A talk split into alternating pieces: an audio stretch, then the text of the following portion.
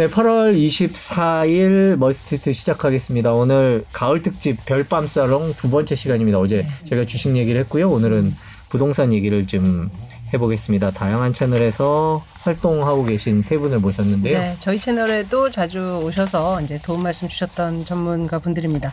예, 먼저 김효선 NH농협은행 부동산 수석위원님 오셨고요. 안녕하세요. 안녕하세요. 반갑습니다. 고맙습니다. 시간 내주셔서 또 이현철 아파트 사이클 연구소 소장님도 나오셨고요. 안녕하세요. 안녕하세요. 그다음에 이광수 미래에셋증권 수석연구원 나오셨습니다. 네, 안녕하세요. 안녕하세요. 네. 세 분이 네. 서로 아세요? 그 어떤 그 저 그 저희가 모셨는데 네. 저희가 저희 시청자분들이 제일 좋아하시는 세 분을 모셨는데 네. 그 서로 이렇게 알, 알고 지내시는지가 궁금해요. 그 어떻게? 아니, 아는데 네. 직접 뵌 건 오늘 처음. 아, 예, 예. 아, 그러니까. 그러구나. 저희들은 왠지 그냥 부동산 전문가 서로 서로 다 되게 잘하실 것 같고 따로 만나서 네, 옛날에는 막것 좀. 심포지엄 같은 것도 있고 했는데 요새는 그런 네. 것들이 줄어서 그런 것도 있죠. 네, 그죠? 그냥 일방적으로 잘 알고 있습니다. 그렇죠. 그리고 신문사들이 보면 개별적으로 다 의견 물어서 취합을 해서 네. 올리고 그런 식으로 하다 보니까 이것도 약간의 이제 비대면의 그런 네. 영향인 것 같습니다. 오늘 그래서 저희 이렇게 어 바쁘실 텐데 그래도 이렇게 와서 사실 지금 가장 관심이 부동산이잖아요. 아시겠지만 그래서 사람들이 이제 모두가 다 관련이 있고 본인들한테 이제 그래서 도움 말씀을 사실 의견이 또 서로 다를 약간의 차이가 있을 수도 네. 있고 하니까요. 그런 부분을 예, 좀뭐 저희가 같이 방송이 들어보자. 하지만 의견이 다르면 다르다고 말씀해 주시고 네. 왜냐하면 이게 전망이 또 너무 똑같을 수는 없으니까요. 음. 네, 네. 그래서 저희 댓글도 어, 다양한 의견들이 있으시니까 그거에 네. 맞춰서 한번 진행을 해보도록 하겠습니다. 네. 먼저 전반적인 저 집값 얘기부터 좀 해볼 텐데요. 네. 저희가 자료를 준비했는데 표를 하나 보고 얘기를 음. 시작해 보도록 하겠습니다. 서울 아파트 매매 가격 변동률입니다. 이제 이- 네. 이번 주는 아직 안 나왔고요. 지난주 자료인데 음. 음, 떨어지는 폭이 더 커지고 있죠. 7월, 8월, 8월 셋째 주가 마이너스 0.09다 라는 표가 그렇죠. 나와 있습니다. 부동산 관련해서는 뭐 어떤 우상향이라는 것은 본 적이 거의, 없는 것 같아요. 거- 네. 거래 건수도 그렇고 어떤 변동률의 하락폭도 그렇고요. 어, 지금 그러면 또 하나 보실 아, 건가요? 그럴까요? 예. 아파트 매매 수급 네. 지수 추이라는 표가 있는데요. 네. 네, 100 미만으로 낮아질수록 매수 심리가 위축된다라는 그렇죠. 정의가 나와 있습니다. 연합뉴스 그래픽인데요. 공급이 더 이제 네. 많고 수요가 상대적으로 좀 기다리는 쪽으로 돌아선 것이 이 1월과 비교해서도 확실히 8월까지 네, 저 위에 있는 선이 100이니까 100을 기준으로 위아래인데 그냥 아예 표가 계속 다 100 밑에 있네요. 95.6부터 89.3이 전국, 서울이 83.7이다 이런. 네. 내용이죠. 자, 먼저 그러면 김효선 수석위원님 저 두 표 뭐 익히, 알고 계시겠지만 지금 현상을 잘 설명해 줄 수 있는 걸로 보이는데 어떻게 보세요? 올해 들어서는 계속해서 좀 좋은 얘기는 네. 못 드리는 것 같아요. 네. 그래서 상반기부터 분위기가 좀 심상치 않다가 음. 한국 부동산원 자료 기준으로는 한 2%에서 3% 정도 사이 네. 정도가 상반기 때는 좀 가격 상승이 있었다고는 하는데 3분기 이후부터 가격 전환 하락 전환 속도가 좀 더 빨라지는 것 같고요. 최근에는 뭐 경고히 버티던 서초나 뭐 용산 같은 지역까지도 하락 전환한 상태인 거는 뭐 시청하시는 분들도 다들 알고 계시는 내용일 네. 것 같습니다. 뭐 여러 가지 이유가 있겠지만 지금 이제 뭐 대출이나 뭐 금리 인상 뭐 이런 이유들 때문에 거래 자체가 좀 안 되다 보니까 뭐 하락 거래되는 것들이 그러니까 이전 직전 가격보다 뭐 낮은 가격으로 거래되는 건들이 많다 보니까 계속해서 이런 현상들이 좀 나타나는 것 같고요. 네. 어, 매수자들은 가격이 더 떨어질 거라고 좀 생각하는 측면이 강하고 매도자들은 좀 그럼에도 불구하고 버티겠다는 생각들이 아직까지는 조금 남아 있는 걸로 저는 좀 판단을 하고 있고요. 네. 어찌됐든 이제 팔겠다는 사람이 사겠다는 사람보다 좀 많은 시장 인 거는 확실한 게 저 그래프를 보면은 알 수 있는 것 그렇죠. 같습니다. 그 3분기부터 더 이제 하락폭이 커졌다 이런 말씀이 좀 있는데 그 이광수 연구위원님도 조금 부동산 시장의 이런 하락 부분에 대해서 이제 전망도 많이 하셨고 했는데 실제로 전망하신 것보다 뭐 더 크다 아니면은 아직은 본격적으로 오지 않았다 어떻게 보세요, 지금 시장? 사실 저희가 지표를 볼때 네. 이제 가격 을 주로 보잖아요. 네. 근데 제가 계속 강조하지만 중요한 건 거래량입니다. 량. 음. 근데 거래량은 이제 보여드리진 못했는데 음. 거래량은 뭐 거의 폭락 수준이에요. 음. 그러니까 서울 시내의 아파트가 실제로 거래되는 게 한 달에 천 건이 안 되거든요. 음. 그래서 이제 서울에 아파트를 사면 천 명 안에 들어가는 거죠. 그죠. 그죠? 아, 네. 뭐. 그러니까 네. 어제 저희 팔뉴스 제목도 네. 그러니까 거래 급감이 아니라 전무하다 뭐 이런 식의 네. 요즘 비유적인- 표현은 거래 멸종이더라고요. 멸종. 쓰는 그렇죠. 표현이 그렇죠. 거래 멸종 심리 빙하기 네. 그렇게 표현하는데. 그래서 항상 저희가 어떤 자산 시장에는 과거와 없던 일들이 음. 일어나기 마련이죠. 근데 지금의 시장은 가장 특징적인 게 저 그 현상이에요. 거래가 없다. 네. 거래가 없는 상황 속에서 저 가격이 사실 조금 떨어지고 이런 것들은 저는 의미는 크지 않다. 근데 이제 앞으로의 변화가 굉장히 중요한 거죠. 이 거래가 이렇게 떨어졌는데 만약 거래가 증가할 때 어떤 일이 벌어질까라는 게 사실은 제가 가장 관심 있게 보는 부분이기도 합니다. 네. 이 소장님은 어떠세요? 어, 저는 이제 정체기라고 이제 말씀을 드렸고 정책이 그 지금은 이제 정체기에서 하락으로 넘어가는 그런 과정.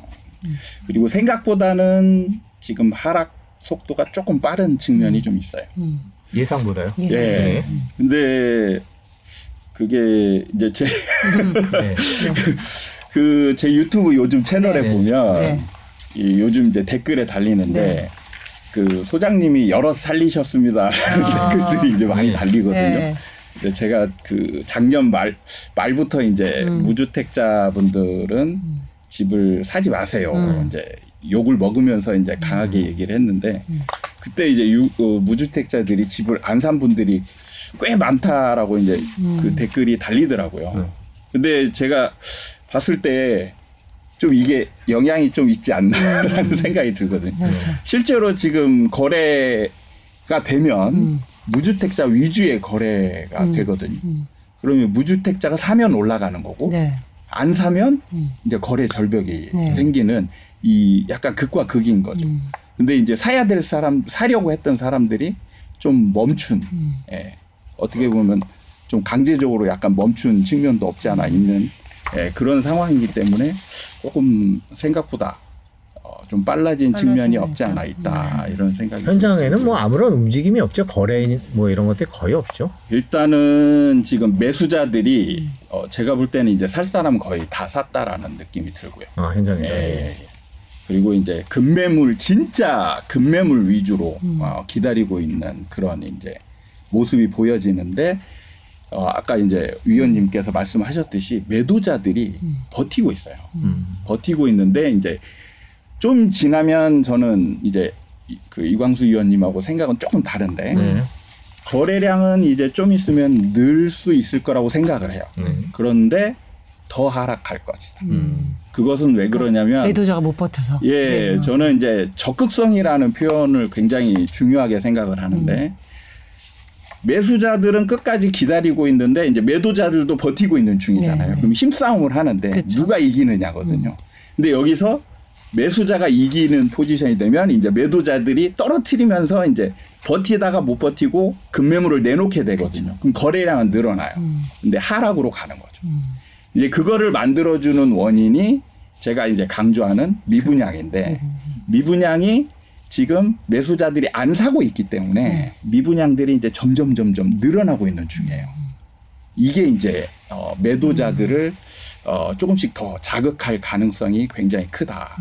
예, 이, 이렇게 그러니까 매도자가 결국은 하락한 뭐 금리 이유도 있고 어쨌든 낮춰서 내놓을 그런 국면에 가면 이제 좀 거래가 시작될 그렇죠. 것이다. 거래가 좀 늘어날 수 있죠. 왜냐하면 매수자들은 지금 금매가 나오길 기다리고 기다리고. 있으니까 금매물이 나오면은 이제 거래가 조금씩 네. 되죠. 예, 살 사람들은 사니까. 이광수 연구원님은 이, 이에 대해서 거래. 아니 왜냐하면 소장님도 그렇게 그집 사지 말라고 말씀하셨지만 집 사지 말라는 말씀은 위원님도 많이 하셨어요. 제목이 썸네일 제목이 집 사지 말라는 제목이 되게 많은 네.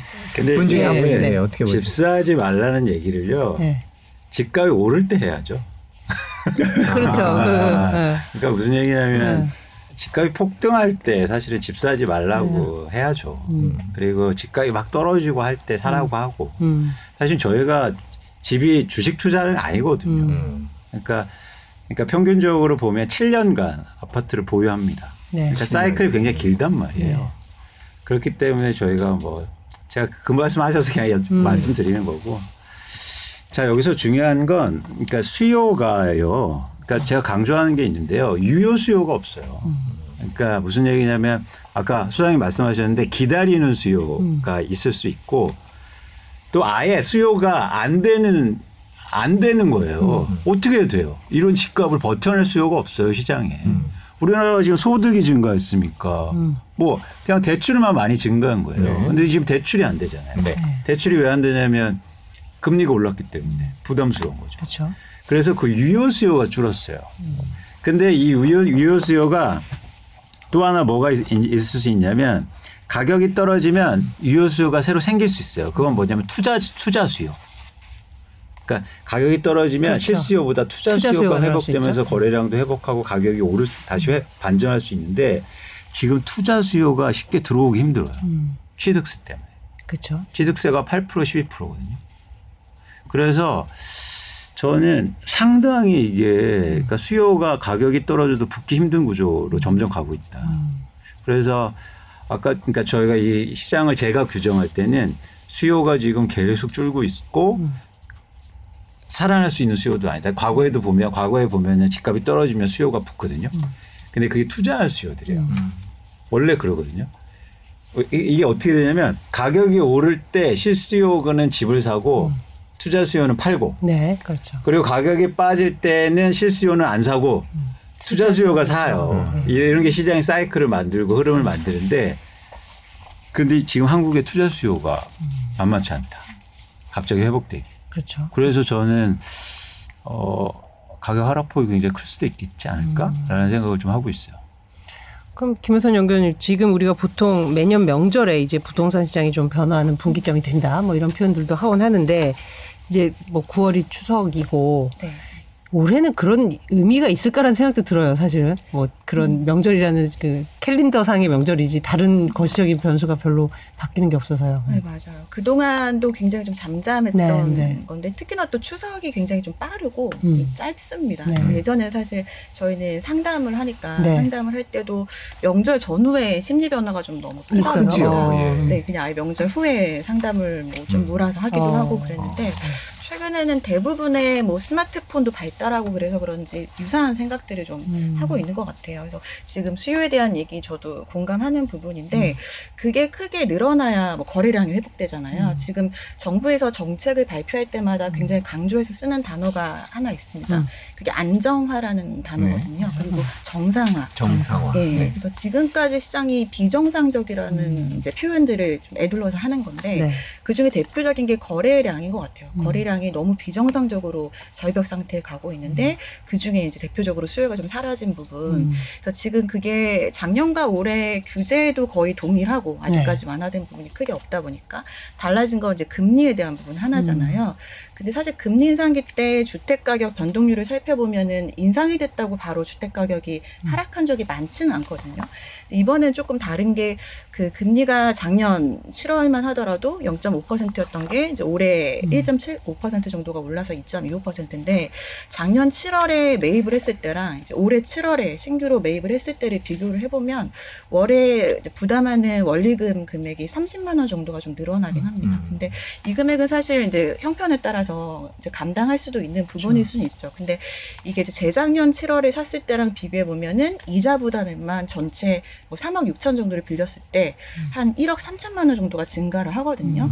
근데 이렇게 이자 부담이 커진 상황에서도 매입을 할 수는 있어요. 근데 그게 어떤 판단을 할 때냐면은 주택 가격이 이자 부담보다 더 크게 올라갈 수 있다라고 판단이 되면은 매입이 되겠지만 지금 뭐 앞서 말씀하신 것처럼 주택 가격이 다 고점이라고 생각하고 있고 거기에 이제 이자에 대한 부담만 늘어나니까 뭐 명절이 끼든 뭐 다른 좀 약간 변화가 있든 그 수요 자체가 늘어나기는 굉장히 좀 어려운 구조라고 저도 판단을 합니다. 올 하반기는 그럼 어떻게 보세요? 추석 이후에는. 그 오늘 저희가 세 분을 모셨는데 제가 다 같이 방송을 해봤는데 음. 약간 하락 폭에 대해서 다들 예상을 하셨는데 이게 순서로 따지면 김 의원님이 가장 하락 폭에 관한 내용이 좀덜 떨어질 거다라고 말씀하신 쪽에 들어가요. 물론 그렇지는 않아요. 어떻게 보세요, 하반기? 어, 하반기에도 사실 쉽지는 않을 것 같아요. 그 수치로 정확하게 뭐 예측을 하기란 어렵지만 상반기보다 하락폭이 조금 커질 수는 있겠죠. 근데 좀 주목해서 봐야 될 부분들은 이제 금리 인상이 적어도 올해까지는 계속해서 지속이 되겠지만 금리 인상의 속도는 좀 더딜 수는 있을 거고 그리고 정부에서 여러 가지 대책을 이제 816 대책으로 이렇게 담아는 왔는데 거기에 아직 확정적이지 않은 부분들이 있거든요. 그래서 전체에 대한 이제 5년 동안 우리는 이렇게 부동산 정 책을 좀 꾸려가겠다라는 로드맵이 나왔는데 사실 map에 이렇게 종착지만 있고 road가 아직은 아, 조, 좋은 표현이시네요. 예. 네. 이거를 그렇죠. 어떻게 어떤 road를 방식으로 또 road, 언제 로드맵에 발- road가 없군요. 네, 네. 언제 발표하겠다. 그렇죠. 네. 그게 약간 좀 모호한 네, 아직. 그런 상태인데 네. 일단 9월에 재건축 관련된 여러 제도들이 다시 발표가 되기로 했고 네. 신규 택지를 어디에 건설하겠다라는 내용들이 좀 담길 예정이잖아요. 네. 그래서 지역별 좀 차별성이 있을 수는 있을 것 같아요. 하반기에 뭐 예정대로 발표가 된다면 특정 지역은 그래도 어느 정도 말씀하신 투자 수요가 그래도 붙을 여지가 좀 있어 보여서 전반적으로는 하락이 되겠지만 좀 지역적으로 좀 차이가 있을 것이다라고 생각하시고.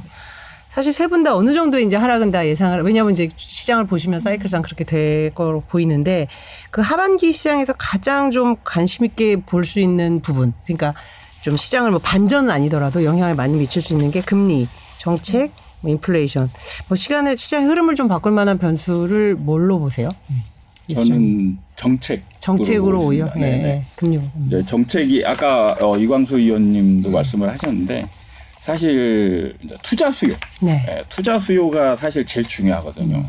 근데 이제 규제 정책으로 인해서 어 이제 다주택자들이 거의 그 이제 움직이지 못하는 그리고 이제 지방의 저가 위주로 이제 구, 구매를 하는 그런 지금 양상으로 이제 전환이 됐거든요.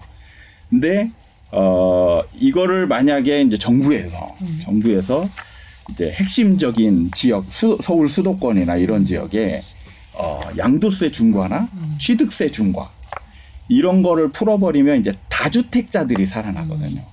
그러니까 아직까지는 지금 다주택자들의 일종 투기 심리는 살아 있어요. 충분히 살아 있습니다. 그래서 지금 지방으로 지방으로 지금 오르는 지역으로 막 달려가고 있는 중이거든요. 그런데 이제 이거를 서울 수도권에다 풀어주면 이제 어, 그 시장을 변화시킬 수 있는 풀어줄 수 있을까요? 그 부- 그렇죠. 예, 그게 이제 그게 변수긴 하죠. 네. 그래서 제가 어, 얼마 전에 이제 그 국토부 장관님 평가를 좀 살짝 했는데 음. 네. 예, 거의 90점에 가깝게 이제 어, 어, 드렸어요. 왜냐하면 이제 시장을 그러니까 어, 제가 그걸 드렸냐면 원래 공약은 규제를 다 풀어주는 거였잖아요. 음. 네. 근데 제가 어, 정부 출범할 때 규제를 쉽게 풀어주지 못할 음. 거다.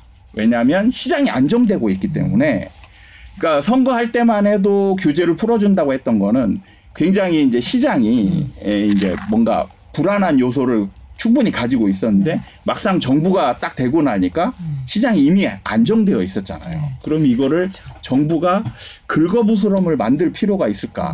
어, 이제 이런 생각을 하게 된다라는 거죠. 네. 그래서 약속은 지키되 시장은 자극하지 않는 그런 정책을 어, 지금 내놓고 있는 중이라고 이제 저는 평가를 하거든요. 비록 그래서- 로드가 없지만 그래도 90점을 주셨네요. 급여- 그러니까 예, 사실은 어떻게 보면. 냉정하게 보면 정부는 지금 할 게 없어요. 예. 아무것도 누군가가 지금 아무것도 안 한다라고 요구를 네. 하셨는데 네. 지금 굳이 뭘 해야 되냐 이런 이제 좀 이제 어 전월세 시장이 조금 이제 자극될 만한 상황은 있으니까 그런 거 위주로 이제 내면서 어 시장은 정부가 바라는 방향으로 하락 안정화되고 있는 중이니까 굳이 뭘 할 필요가 없는 상황이라는 거죠. 그럼 하반기에는 아무것도 안 하고 있으면 네. 어떻게 될까요? 근데 이번에 또 본인들이 낮췄다 그래가지고 조금 약간 뭐 일부 논란이 네. 있었습니다만. 그것도 그러니까 네. 저는 그게 참 논란이 있을 네. 수 있는데 네. 아무것도 안 해야 될 상황에서 아무것도 안 하는 게 뭔가 하는 한 거랑 거다. 똑같다고. 표현할 수도 있는 거죠. 음. 예. 이광수 의원님은 달, 바- 저기 평가가 다르신 것 같은 표정이. 이렇게 메모를 하셨는데 아, 얘기, 얘기해 주세요. 예. 갑자기 하반기 전망에서 예, 원희룡 장관 평가로 내용이 살짝 바뀌었는데 네. 듣고 싶어요. 예. 어, 저는 그 아까 어, 의원님 말씀하신 데 이제 정상화라는 말 음. 표현을 많이 쓴다고. 그러던데. 가격 부동산 시장 안정이 정상화되고 네. 있는데 뭐 소장님 말씀하신 것처럼 굳이 뭘 할 필요는 없어 보인다. 그리고 또 하나 뭐냐면 저도 이제 정책을 중요하게 생각하는데 네. 정책이 단기적으로 영향을 미치긴 힘들 거예요. 음. 그건 우리가 그 전 정부에서도 아- 느꼈잖아요. 그쵸. 아무리 정책이. 하려도 음. 안 되잖아요. 큰 흐름은 막을 수 없다는 거죠. 대신 정책은 장기적으로 영향해서 어떤 트리거가 될 수가 있습니다. 그 중에서 전 가장 중요한 게 취득세라고 보고 있어요. 취득세, 이주택자, 다주택자의 취득세를 건들면 안 됩니다. 이건 뭐냐면 그러니까 이게 정권이 바뀌고 정치가 바뀌면서 가장 문제되는 게 뭐냐면 정책이 계속 바뀌는 거예요. 그건 뭐냐면 물론 정치적인 성향과 그리고 어떤 그 이념으로 그렇게 될 수 있죠. 예를 들어서 종부세 같은 건 할 수 있어요. 난 그렇게 생각 안 해. 1주택자, 고가주택 난 낮춰야 된다. 할 수 있어요. 그건 정치적 판단의 문제니까. 근데 취득세는 한번 생각해 보시죠. 자, 2주택자한테 취득세를 높게 받는다. 이게 정치 판단으로 틀려질 문제입니까? 그렇죠. 아니, 집을 왜 한 채 더 사는 거예요? 투자 투자. 네, 투자잖아요. 투자에 그러면 대한 세금 많이 또 내라는 게 내라는 어떤 정권이 와도 고개를 끄덕거릴 수 있잖아요. 예. 그렇죠. 그러니까 그게 일시적으로 뭐 내가 그 그러니까 마찰적 예. 이주택자 있을 수 있겠죠. 네. 갑자기 지방에 있다가 서울로 오면서 아 그런 유예가 다 되니까 말고 자 집을 한 채 더 사는데 취득세를 높게 받는 게 정치적 판단으로 틀려질 수 있는 문제냐고요.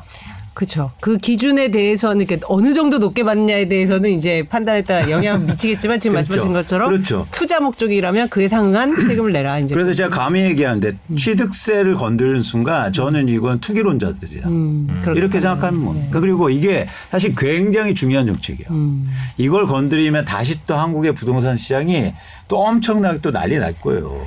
근데 그러면 또 아까 그 저는 예. 저는 생각이 좀 예. 말씀해 다른 게 네. 저는 이 정책을 풀어주는 시기에 따라서 영향력이 완전히 다르다라고 생각하거든요. 네. 지금은 풀어주면 안 돼요. 지금은 왜냐하면 변곡점에 있거든요. 완전히 시장이 방향을 정한 게 아니란 얘기예요. 지금은 아직까지 어, 하락으로 지금 선수를 딱 돌리고 있는 시점인데 아직도 매도자들 특히 매도자들은 누구냐면 다주택자예요. 그렇죠. 대부분이. 아직 버티고 있어요. 예, 다주택자들은 아직도 지금 상승에 대한 기대 심리가 굉장히 많단 말이죠. 그러니까 이런 상황에서 이제 뭐 말씀하신 것처럼 취득세, 양도세 이런 거 풀어주면 살아나요. 이제 투기 심리가 투기가 살아나는데. 예, 투기 심리가 살아나는데 저는 이제 조금 다른 부분이 좀 지나면 풀어줘도 돼요. 왜요? 네, 풀어줘도 안 살아나요. 절대 안 살아나요. 저이 부분에 완전 반. 왜냐면 왜냐하면 제가 네, 저기 말씀드린. 게 네. 지금 대구를 풀어줬거든요. 네. 안 살아나고 있어요. 어. 안 대구는 살아납니다. 그럼 공급이 따라줘서 그런가요? 그게 뭐냐면 제일 중요하다라고 제가 네, 네. 비교하는 게 뭐냐면 미분양이 있으면요. 네. 미분양이 있으면 절대 투기 심리가 살아날 수 없습니다. 음. 절대예요. 그래서 어, 투, 미분양이 어느 정도 누적되어 있으면 네. 그때부터 풀어줘도 돼요. 그러니까 그런 시점을 한번 봐라. 네, 네. 제- 제가 한 말씀 더 드리면, 네, 네, 네. 그러니까 제가 아까 말씀드렸죠. 단기적으로 소장님 말씀처럼 안 살아나죠. 네네. 근데 가격이 떨어지면요 다시 또 붙게 돼 있어요. 네. 투기를 투기 선수 가격 떨어졌는데 뭐 세금 더 한다는데 당연히 더 사기 시작한단 말이죠. 그게 예, 예, 잠깐만, 예, 위원님. 한참, 한참 걸려요. 그러니까 저는 근원적으로 저희가 이 문제는 사회적 공론화가 필요하다. 그러니까 한국의 부동산 시장에서 그게 그게 빠졌다고 그래서 그것도 풀어주면 또 장기적으로 또다시. 반작용이 일어날 텐데 안 된다. 이거는 무조건 저기 우리 안에 가둬놔야 되고요. 이 부분에 대해서 사실은 뭐 여러 저 자, 본인 그 김효선 의원님 은 어떠세요? 네, 지금 취득세 두 분의 부분. 의견은, 네, 예. 네, 네. 네, 저는 지역에 따라서 다른 건 좀 맞는 것 같아요. 그래서 취득세가 대구도 그렇지만 음. 지방의 취득세 같은 것들 뭐 중과한다고 해서 네. 늘어나지 않잖아요. 그래서 저는 지역에 따라 조금 세율을 차등해서 매겨야 된다고는 봐요. 이번에 세법 개정안에 들어간 내용 중에서 지방 저가 주택 음. 공시지가 3억 미만에 있어서는 종부세 양도세 빼주는 거 나왔잖아요. 네, 합산 네, 배세. 네.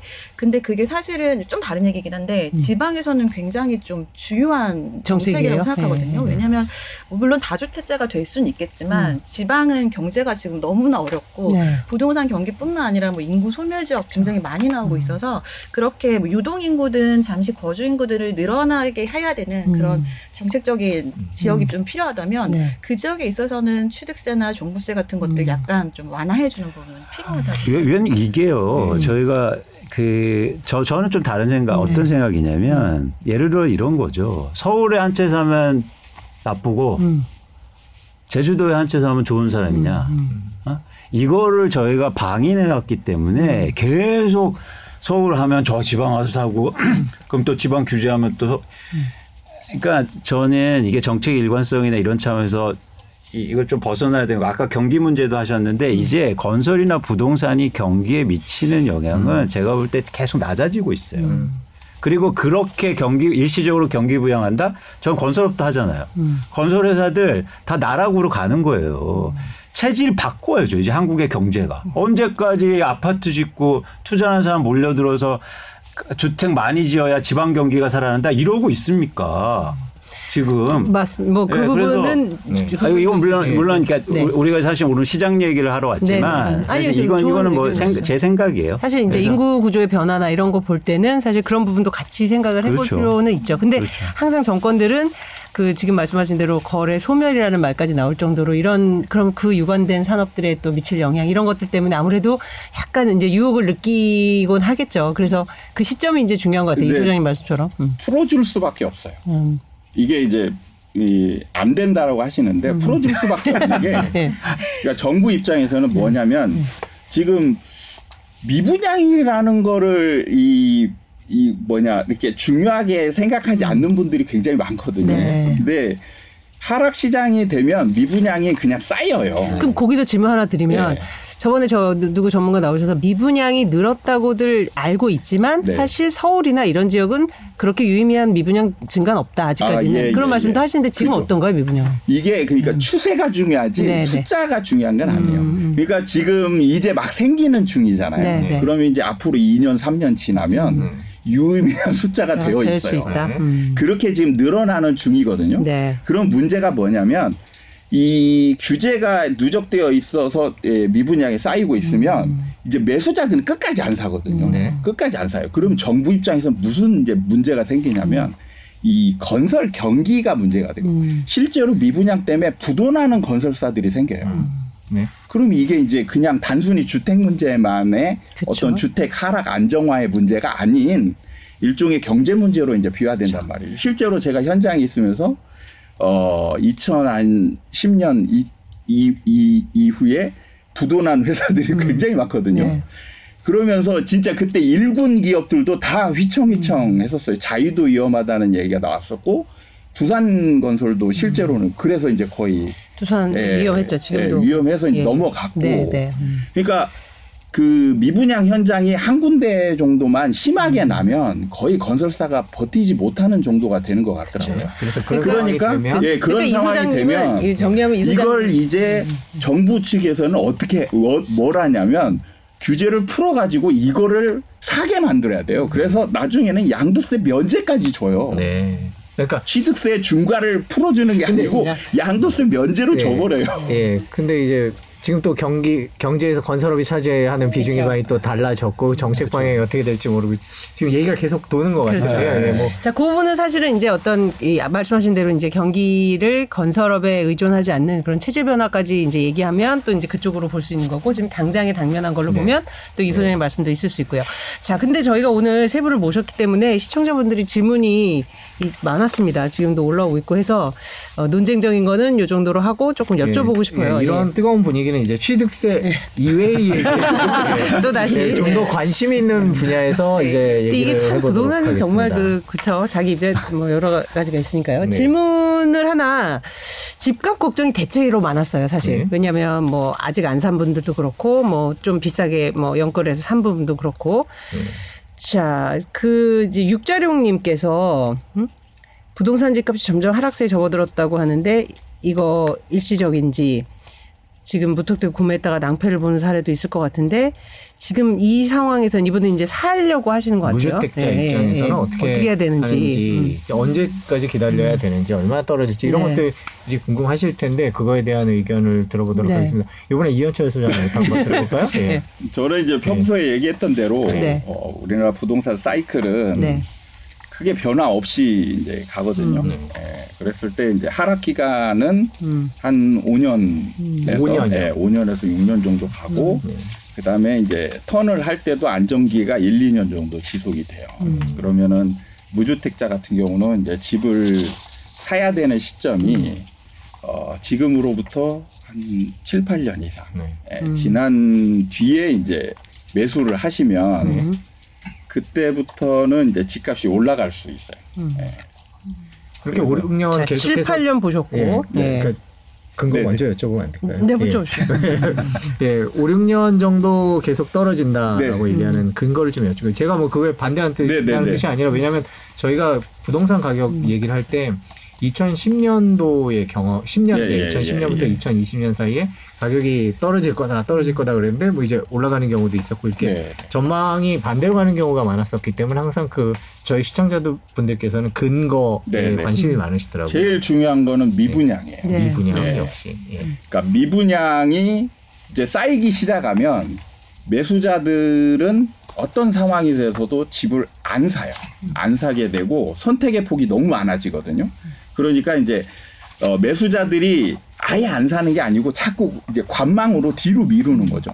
더 떨어지면 어 그때 사겠다. 근데 그때 가면 또 떨어지겠다라는 전망을 내놓게 되고 그래서 미분양이 어느 정도 이제 보통은 그 이제 그 이제 건 뭐냐 분양 이제 물량이라는 게 있잖아요. 네. 이제 그 정도 해서 보면은 어 서울 수도권 수도권 같은 경우는 한 3만 채 전후로 해서 이제 꼭지점을 찍게 되고 아 서울 같은 경우는 한 이제 한 6천 이 정도 이제 미분양이 쌓이게 되면 그때부터 이제 다시 사람들이 어, 어느 정도 이제 그 분양 물량은 줄어들고 매수로 이제 에, 조금씩 조금씩 하면서 이게 소멸 이제 소진되거든요. 네. 그러면서 그 사이클 기간을 보면은 이제 그게 어느 정도 5년에서 6년 정도 이렇게 소진이 되는 그분이 역시 아파트 사이클 연구소 소장 네. 네. 네. 사이클의 바탕을 둔 얘기라고 5, 6년 정도 그리고 5, 6년 정도 지켜봐야 될 건 미분양이다. 이렇게 그렇죠. 미분양이 우리나라에서는 미치는 영향이 진짜 어마어마하게 커요. 네. 그럼 이광수 연구위원께서는 지금 무주택자 대 어떤 시기 뭐 이렇게 딱 뭐 몇 년 이렇게 뭐 아니더라도 어떻게 보세요? 사실은 소장님 사이클 얘기하셨는데 저도 이제 사이클을 주식시장도 있고 네. 네, 그렇죠. 부동산도 하니까 이 사이클을 보는데 사이클이 최근에 좀 짧아졌다는 거. 네. 아, 그 지점이 좀 이게 항상 시장이 변하잖아요. 네네네. 아, 그냥 말씀드리고 싶었어요. 네, 아, 예. 아니, 그렇죠. 여러 그러니까 제 의견. 의견은 네. 두 분이 계속 친해지시는 것 같습니다. 네. 네. 제 의견은 뭐냐면 네. 시점은 음, 예측할 수 없습니다. 네. 어, 대신 변화를 읽는 거죠. 음. 그러니까 가격이 이제 떨어지기 시작할 텐데 가격이 떨어지면 뭐가 생기냐면 다시 수요가 생기는 거예요. 왜냐하면 살만한 사람들이 시장에 생기죠. 그렇죠. 그러니까 그렇게 되면 그 사람들이 그 가격을 가격에 사기 시작하면 떨어질 때 거래가 회복되기 시작합니다. 그때가 정확히 바닥이에요. 음. 그때 집을 사는 거예요. 그게 올해 말이 될 수도 있고 음. 내년이 될 수도 있고 5년 후가 될 수 있고 7년 후가 될 수 있어요. 그래서 항상 저희가 관심 있게 보는 겁니다. 시장의 변화. 네. 대신 가격이 빠져서 살만한 사람들이 시장에 나오기 시작하면 그러면 이제 거래량이 회복한다. 그래서 가격이 하락할 때 거래량이 회복하는 구간을 잘 보시면 뭐 좋겠다. 그런데 중요한 게 지금 시장이 예전하고 달라졌다는 말씀을 드렸어요. 취득세만 안 바뀌면 투자하려는 사람들이 없기 때문에 수요가 바로 살아나기가 힘들 거예요. 그래서 과거보다 하락폭이 클 수 있어요. 과거에는 떨어지면 투자하는 사람들이 생겨서 거래가 의외로 빨리 회복했거든요. 그런데 이제는 투자하는 사람들이 어, 점점 더 없어지고 어, 사실 쉽지 않으니까 실수요자들이 사실은 가- 사기 시작할 때인데 그게 좀 시간이 더 오래 걸릴 것 같고 네. 제가 보기에 폭, 폭이 더 크지 않을까라는 생각하고 하고 있습니다. 근데 여기서 만약에 음 약간 변수 같은 게 아까처럼 뭐 다주택자에 대한 세제를 좀 바꿔준다거나 아니면 금리를 확 또 낮추거나 이러면 투자하는 사람들이 시장에 생기잖아요. 네. 그러면은 거래량이 또 그때 확 회복할 수가 있겠죠. 그렇죠. 사실 금리 문제 뭐 내년 하반기 중반 중 후반기에는 뭐 내린다는 얘기도 지금 뭐 있을 수 있으니까요. 그렇죠. 그 김효선 소장님 연구위원 어떻게 보세요? 저도 이광수 의원님이랑 약간은 비슷한 생각인데 일단은 미분양 이제 말씀하셨는데요. 이제 대구 같은 경우는 미분양이 좀 심각하죠. 중공업 미분양도 적체되기 네, 시작했는데 전 서울 시장은 약간은 다르다고는 보거든요. 그러니까 서울의 상반기 때 미분양이 적체된 것도 좀 성격을 보면 도시형 생활주택이나 뭐 정말 가성비가 떨어지는 메리트 없는 이런 거 위주였고 그리고 더 중요한 건 앞으로 공급으로 나오기가 너무나 좀 어려운 상황이잖아요. 그래서 지금 270만 호 공급 계획이 나왔는데 이 계획이 그냥 발표가 된 거지 이게 입주 물량 기준이 아니라 거의 인허가 기준으로 5년 동안 그 계획을 구체화하겠다라는 내용으로 저는 좀 이해가 되긴 하거든요. 그렇다면 그냥 앞으로 향후 5년 안에는 서울에 공급이 굉장히 부족해질 수는 있어서 이게 말씀하신 이제 뭐 취득세 부분이든 뭐 금리든 이런 게 좀 완화가 된다 하더라도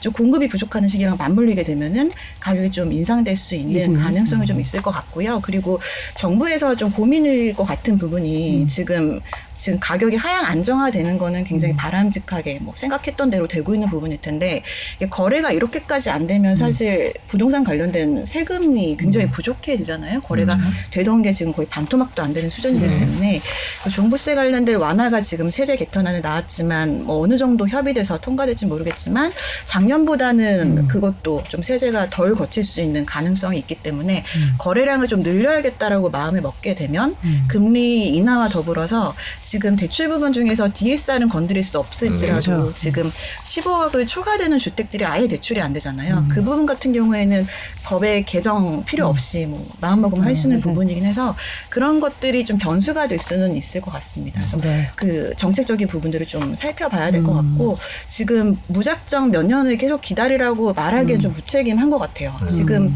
무주택자분들이 사실 주택을 매입하고 싶어 하시는 분들은 한 번 차를 놓친 거거든요. 근데 다음 차가 언제 올지 모르는 상황에서 뭐 몇 년을 계속 기다려라 더 떨어질 거라고 말하기는 좀 어려울 것 같고 말씀하신 것처럼 좀 시향을 살펴보면서 좀 타이밍을 잡아야 될 것 같긴 합니다. 그렇군요. 그 지금 방금 해주신 말씀 중에 좀 몇 가지 더 제가 추가로 여- 짧게 좀 부탁드리는 게 아파트 사이클이 짧아졌다라는 거는 무슨 어떻게 해석하면 되는 걸까요? 그러니까 사실은 시장을 대할 때 결국에는 가격이라는 게 수요와 공급이 만나서 가격 결정을 하는데 수요라는 건 집을 살려는 사람들이고 공급은 단기적으로는 결국에는 집을 매도 물량인데요. 어, 이, 이 심리가 되게 빨라진 거죠. 예를 들어서 그 빨라진다는 건 뭐냐면 그러니까 거시경제 환경이 빨라졌기 때문이에요. 금리가 이렇게 빨리 인상된 경험이 있나요? 없습니다. 그렇죠. 속도가. 그렇죠? 그리고 반대로 최근에 금리가 이렇게 빨리 인하된 적도 없어요. 그래서 최근처럼 이렇게 2년간 이렇게 가파르게 주택 가격이 오른 사이클도 없어요. 그렇기 때문에 그 얘기는 뭐냐면 그런 걸 경험했기 때문에 하락폭도 더 빨라질 거고 사실 단기일 수가 있다는 거. 그렇게 오른다는 사람들 2년 만에 이렇게 떨어진다는 얘기 많이 나올 줄 누가 알았겠습니까? 옛날처럼 그냥 5, 6년 올라갈 줄 알았지. 근데 빨리 오르니까 빨리 빠지는 거죠. 근데 바- 밤- 마찬가지로 빨리 빠지면 빨리 오를 수가 있다. 그래서 그런 상황 속에서는 제가 볼 때는 사이클이 빨라졌다. 네. 그 전체적인 전체적인 상황. 뭐 이거는 글로벌하게 똑같습니다. 최근에요. 캐나다 집값은 상반기에 20%가 빠졌어요. 평균. 미국은 어때요? 미국은 상대적으로 좀 덜 빠졌나요? 아직은? 미국은 미국은 이제 이제, 이제, 조금, 이제 조금 예, 이제 좀. 움직임이 네. 나타나기 시작했는데 캐나다가 왜 마- 먼저 빠지냐면 네. 가장 많이 올랐기 때문에. 음, 많이 오른 쪽이 그러니까. 많이 오르면 많이 빠지고 그렇죠. 음. 이런 흐름인 겁니다. 한국도 마찬가지면 지금 많이 빠진 지역은 공통점이 있어요. 그렇죠. 많이 많이 올랐던. 지역이죠. 네. 그래서 그런 측면에서 제가 사이클이. 사이클이 빨라지고 있다라는 말씀드립니다. 질문 하나. 네. 그 저희가 청약이랑 분양 얘기는 네. 조금 이따가 예, 정리를 해서 해보도록 하겠습니다. 그 저희가 이제 하반기에 어떻게 그 가격이 갈까 뭘 지켜봐야 될까라고 말씀을 해주셨는데 뭐 이제 정부 정책들을 얘기를 해주시기도 했고 뭐. 뭐 앞으로 계속 떨어질 수 있다 5년을 말씀해 주시기도 하고 때로는 조금 더 지켜봐야 된다 기준들을 말씀을 해주셨습니다. 어 저희가 어, 자주 모셔서 이 방금 말씀해 주신 것들이 어떻게 진행되고 있는지 그때그때 상황을 또 알아보도록 하겠습니다. 저희가 집값 얘기를 해봤고요. 지금 벌써 시간이 제법 많이 지나서 전월세 얘기를 안 할 수가 없습니다. 이게 전월세 전망을 해야 될 텐데 어, 저희 질문해 주신 분 중에도 전월세에 관련된 질문들이 되게 많았어요. 그 전월세가 뭐 내렸다라고 얘기가 나오는데 저, 저, 저기 그. 주변은 어떨까요? 자, 라는 얘기. 유재임님은 네. 어, 직장 발령지로 15년 만에 이사를 가야 하는데 1기 신도시라 그런지 전월세 가격은 하락 흐름이 보이진 않는다. 네. 그렇게 그러- 얘기를? 해주셨는데 전월세 음. 흐름이 어떤지부터 얘기를 먼저 듣겠습니다. 김현선 위원님 지금 전월세 어떻습니까? 다들 알고 계시는 것처럼 많이들 네. 아실 텐데 전세 가격이 8월 이후로 뭐 대란이 일어날 거라는 얘기도 있긴 했지만 굉장히 좀 그래도 smooth하게 넘어간. 상황이고요. 네. 음. 그게 전세 가격 같은 경우에는 오히려 그 직전 가격보다 더 낮은 가격으로 거래된 건이 서울에 더 많은 걸로 확인이 되고 있습니다. 네. 근데 반면에 월세 보증금이나 월세액의 그 가격 상승폭이 굉장히 크거든요. 그래서 전세 시장은 생각보다 좀 안정적으로 가고 있는데 그 이유 중에 하나가 전세 일부 월세 전환 때문인 걸로 좀 파악이 되고 있고요.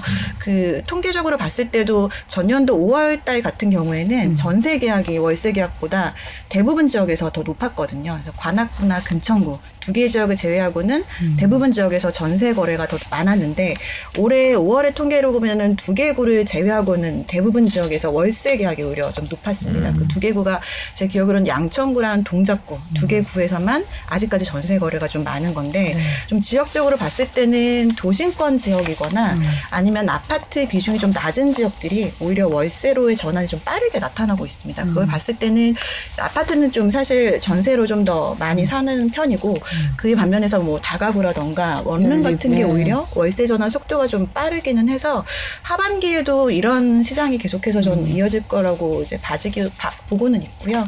그래서 지금 뭐 전세값보다는 사실 월세 전환하는 것들을 좀 더 우려해야 될 그런 상황인 것 같아요. 네, 그 지금도 제 주변에 월세값은 물론 전세값은 많이 오르는 것 같은데 왜 기사나 방송에서는 내린다고 하는 걸까요? 제대로 조사한 게 맞나요?라는 댓글이 있었습니다. 쌀님께서 해주셨는데요. 어, 지금 전월세 얘기를 해주신데 저희가 준비한 표가 하나 있습니다. 그 방금 말씀해 주신 대로 전세가 월세로 바뀌었다라는 그런 통계가 하나 있는데 그 통계를 잠깐 보실 텐데요. 준비가 됐나요? 네. 네, 매년 상, 그, 상반기 전월세 거래 중 월세 비중입니다. 월세 비중이 얼마나 높으냐인데 방금 위원님 말씀해 주신 대로 올해가, 2022년 올해가 압도적으로 높죠. 이제는 확실히 전세보다는 월세가 대세가 되는 그런 상황이고요. 조금 이따 전세가율은 조금 이따 보도록 하겠습니다. 그 전월세 가격 이현천 선생님 어떻게 예상하세요? 올 하반기? 음, 아까 질문하신 분 얘기를 잠깐 하자면 네. 어 이제 지- 저희가 전망하는 건 시장 가격이고 개인 입장에서 보면 이게 이제 좀 다를 지금 다르게 느껴질 수 있는 게 이게 바로 임대차 3법 때문에 그래 그러거든요. 그러니까 예를 들면 임대차 3법에서 전에 시작할 때 계약 갱시 청구권을 쓴 분은 이제 안 올랐잖아요. 지금 시장에 나오면 무조건 올라가는 거죠.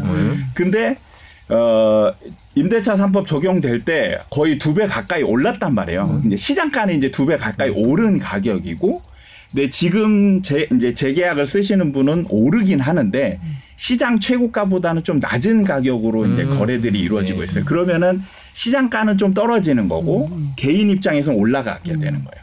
이제 이런 느낌이 아마 시장에서는 이제 굉장히 많이 이제 아, 느껴질 수 그렇군요. 있어요. 예. 그래서 그게 이제 뭐 이중 가격, 삼중 가격 이런 문제가 나타나는 상황인데 어 이제 임대차 3법으로 적용된 이제 우리나라에서 최초의 지금 이제 2년 차거든요. 네. 그러니까 전세 시장 변화가 이제 생겼어요. 임대차 3법으로 인해서. 그래서 이제 임대차 3법 하에서의 전세 전세 시장 구조를 어느 정도 좀 이해하고 흐름을 예측할 필요가 있는데 어 가장 중요한 거는 이제 계약 갱시 청구권에 의해서 어 이제 시장에서 임차인도 임차인하고 매물이 같이 어느 정도 일정 비율이 사라진다라는 거예요. 시장에 안 나온다는 거죠. 그래서 이제 어 이제 앞으로 나타날 이제 변수 같은 경우는 예전 임대차 3법 이전보다 입주 물량의 효과가 훨씬 더 커지는 시장으로 변했어요. 그러니까 예, 예를 들면 임대차 3법이 아니었을 때 천, 천 가구의 임차인과 천, 천 가구의 임대 물건이 나왔다라면 지금 같은 경우는 약, 어, 이제 초창기에는 70%가 잠겼고 지금 같은 경우는 한 3, 40%가 잠기게 된단 말이에요. 그러면은 지금 시장에 나오는 거는 600명의 어, 임차인과 600개의 임대 매물이 나오는 거거든요. 근데 예를 들면 똑같이 임대차 3법이 있든 없든 어, 똑같이 입주 물량이 1000개씩 들어온다. 네. 그러면 이거는 없던 집이 새로 생기는 거잖아요. 근데 제가 이제 이 입주 물량은 100% 어, 임대 공급이라고 제가 얘기하거든요. 어, 100% 임대 공급이기 때문에 천세대가 새로 생기면 옛날에 천세대가 있을 때에 천세대 생기는 것과 600개의 매물이 있을 때 천세대 생기는 것과 효과가 지금이 에, 그 공급 효과가 훨씬 더 크다는 얘기예요.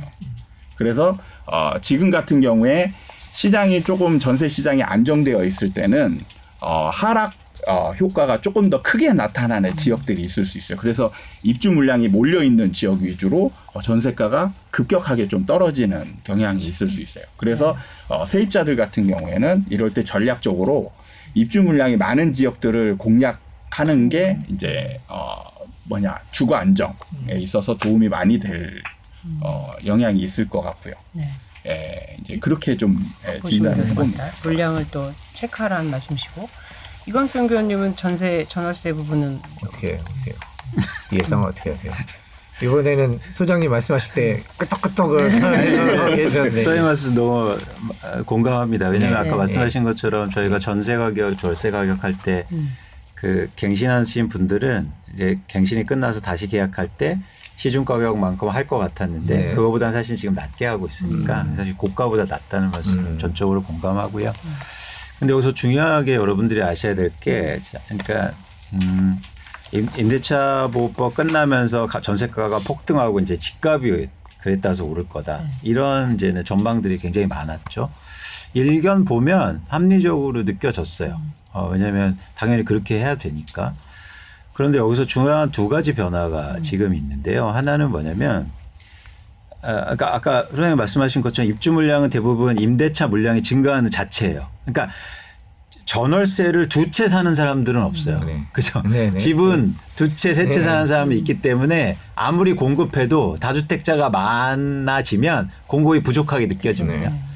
그런데 그냥 많이 지으면 전월세 가격이 떨어지게 돼 있어요. 왜냐하면 전세를 두 채 사는 사람은 없기 때문에. 음. 그런데 서울의 임, 서울의 입주 물량이 줄어들고 있거든요.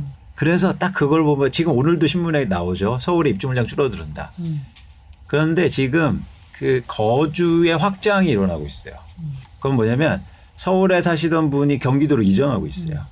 근데 경기의 입주 물량은 굉장히 많이 됐고 앞으로도 많이 됐고 그래서 전월세 가격이 올라가기 힘들고 심지어 저는 하락할 수도 있다고 보는 거죠. 음. 어, 그래서 그런 차원에서 지금 저희가 잘 보셔야 되는데 20년 동안 보시면 최근 7년간 경기 지역에 주택 공급이 가장 많았어요. 평균적으로. 최근 7년간. 네. 네.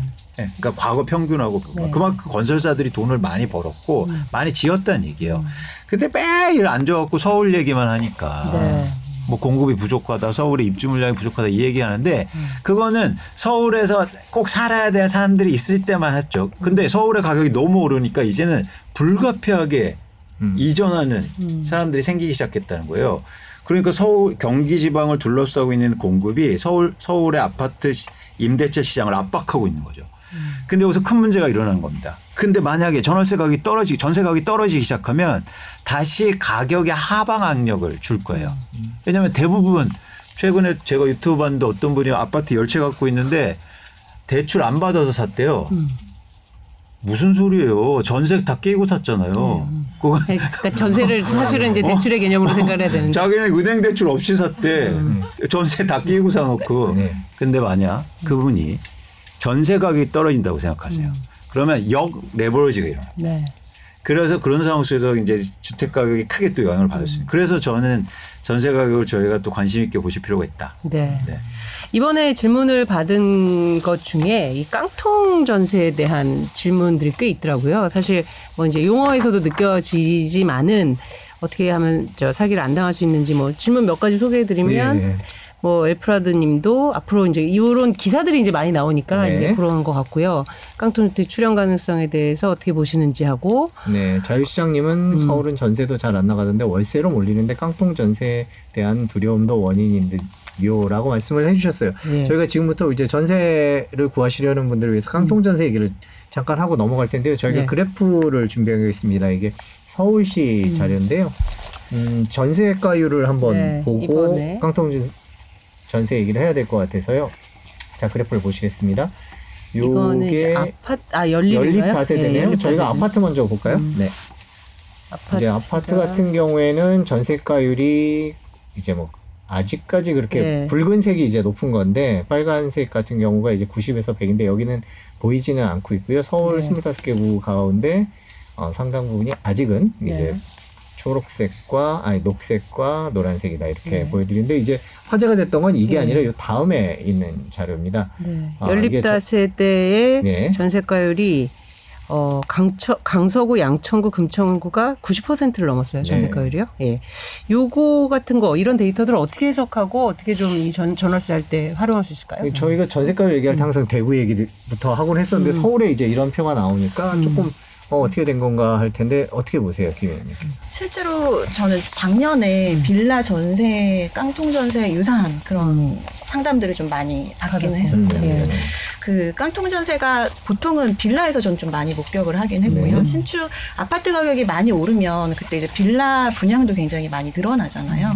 아파트 다음으로 이제 좀 뒤늦게 빌라나 이런 것들 가격이 좀 오르니까 네. 집을 많이 지어서 이제 분양을 하시는데 분양이 좀 쉽지 않으니까 일단 전세를 높게 맞춰놓고 음. 거의 뭐 적은 금액으로 뭐 천만 원, 오천만 원으로 매입을 할 수 있도록 이렇게 유도해서 매매를 하는 이런 경우들이 좀 많이 있는 것 같아요. 네. 그래서 지금 아파트 같은 경우에는 뭐 매매가나 전세가 이런 것들이 대부분 다 오픈이 되어 있기 때문에 음. 사실 쉽지 않고 서울은 신축이든 뭐 그 재건축이든 전세값이 좀 낮은 편이니까 아직까지는 그래서 그 가능성이 적지만 빌라 같은 거에서 굉장히 좀 유의를 하셔야 될 것 같고요. 특히 신축 빌라 같은 것들 주변에 뭐 시세 같은 것들을 잘 확인하고 해보는 방법 이 가장 좀것 같아요. 시세로 확인할 것.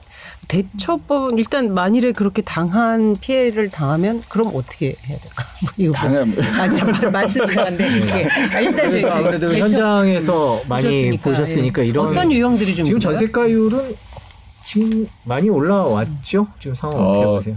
근데 좀 조금 제가 볼 때는 음, 통계치가 조금은 어, 뭐라고 해야 될까? 그냥 직설적으로 말씀하셔도 신뢰 됩니다. 신뢰성이 있는지 여부는 좀 느껴져요. 네. 왜냐하면 네.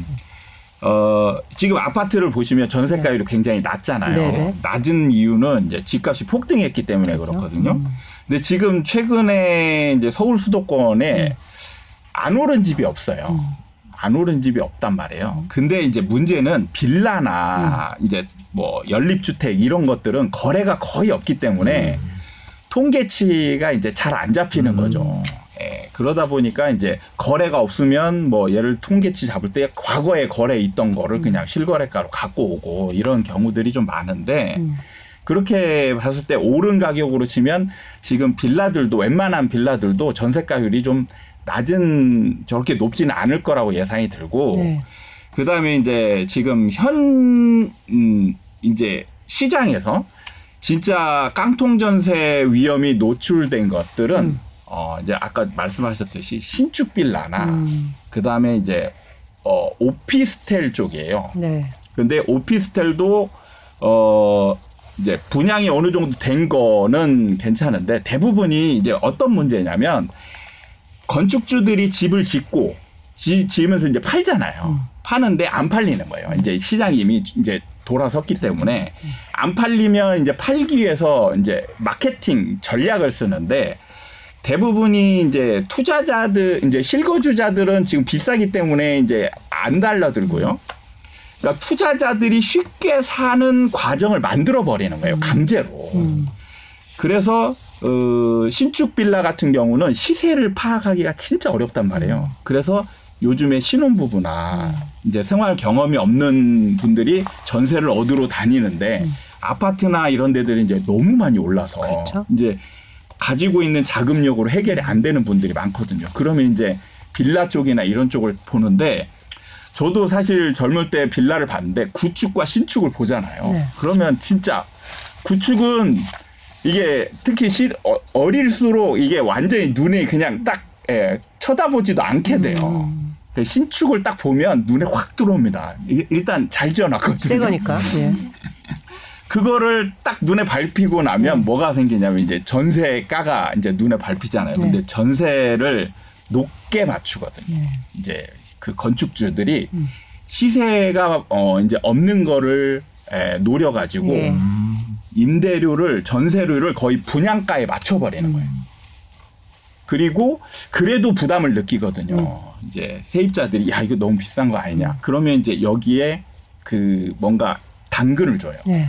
그래가지고 대출을 받게 하거든 요. 대출을 어느 정도 받게 한 다음에 이자 지원을 줍니다. 음. 그럼 이런 거에 그냥 혹해가지고, 혹해가지고, 네. 예, 어차피 대출해서 이자 지원 주면 자기 돈 나가는 게 아니니까.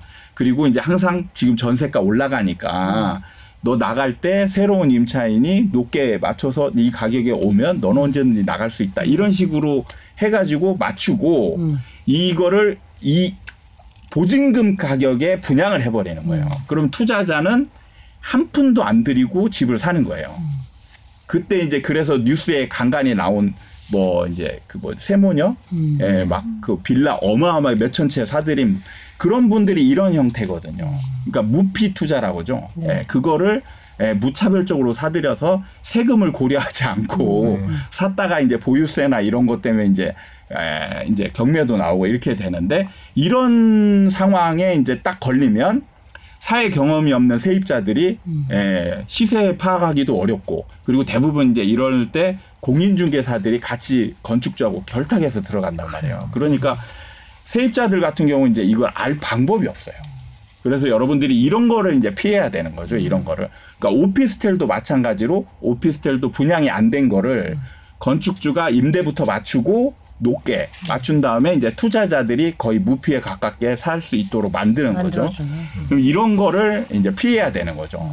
그럴 때 이자 지원 해준다고. 하더라고요. 네, 이제 좋아. 그러니까 세입자들은 뭘 파악해야 되냐면 분양이 돼서 개인별로 어 이 분양 이제 그 집주인이 있는 음. 이런 게 아닌 건축주가 임대를 놓는 경우 이런 경우는 정말 이제 주의를 깊게 해서. 음. 예, 웬만하면 그냥 포기하는 게 조금 눈에 너무 예, 집이 좋아서 눈에 밟히더라도 차라리 구축 빌라나 이런 쪽으로 예, 돈이 것이. 없으면 예, 그런 쪽으로 가시는 게 낫지. 네, 예, 이런 걸. 갖다가는 이제 이런 일종의 전세 사기 네. 예, 여기에 이제 당할 우려가 크다라는 측면이 있는 거죠. 예, 위원님은 어떻게 깡통 전세 지금 보도가 나오고 있고 집값 떨어지면 이제 또 그게 사회면 경제면 계속 네. 나올 거다 이런 예상인데 어떻게 보세요? 그러니까 저희가 아까 그 전세가율을 볼 때 매매 가격 대비해서 전세가율을 볼 때 저게 되게 현실하고는 완전 맞지 않는 수치예요. 그러니까 뭐냐면 저희가 제, 이게 수치를 볼 때 그러니까 stock으로 보는 거죠. flow로 봐야 되는데 무슨 얘기냐면 제가 한번 이렇게 예시를 들어볼게요. 제가 집을 샀습니다. 10억짜리를요. 전세 5억이면 껴서 갭 투자를 했어요. 그러면 이건 전세가율이 50%잖아요. 이렇게 해서 사놨습니다. 근데 2년 후에 이게 전세가 6억이 됐어요. 그럼 제가 1억이 돈이 생기잖아요. 집주인이. 그래서 이 1억을 가, 가지고 1억에 전세 껴 있는 2억의 빌라를 샀다. 그럼 어떻게 되는 겁니까?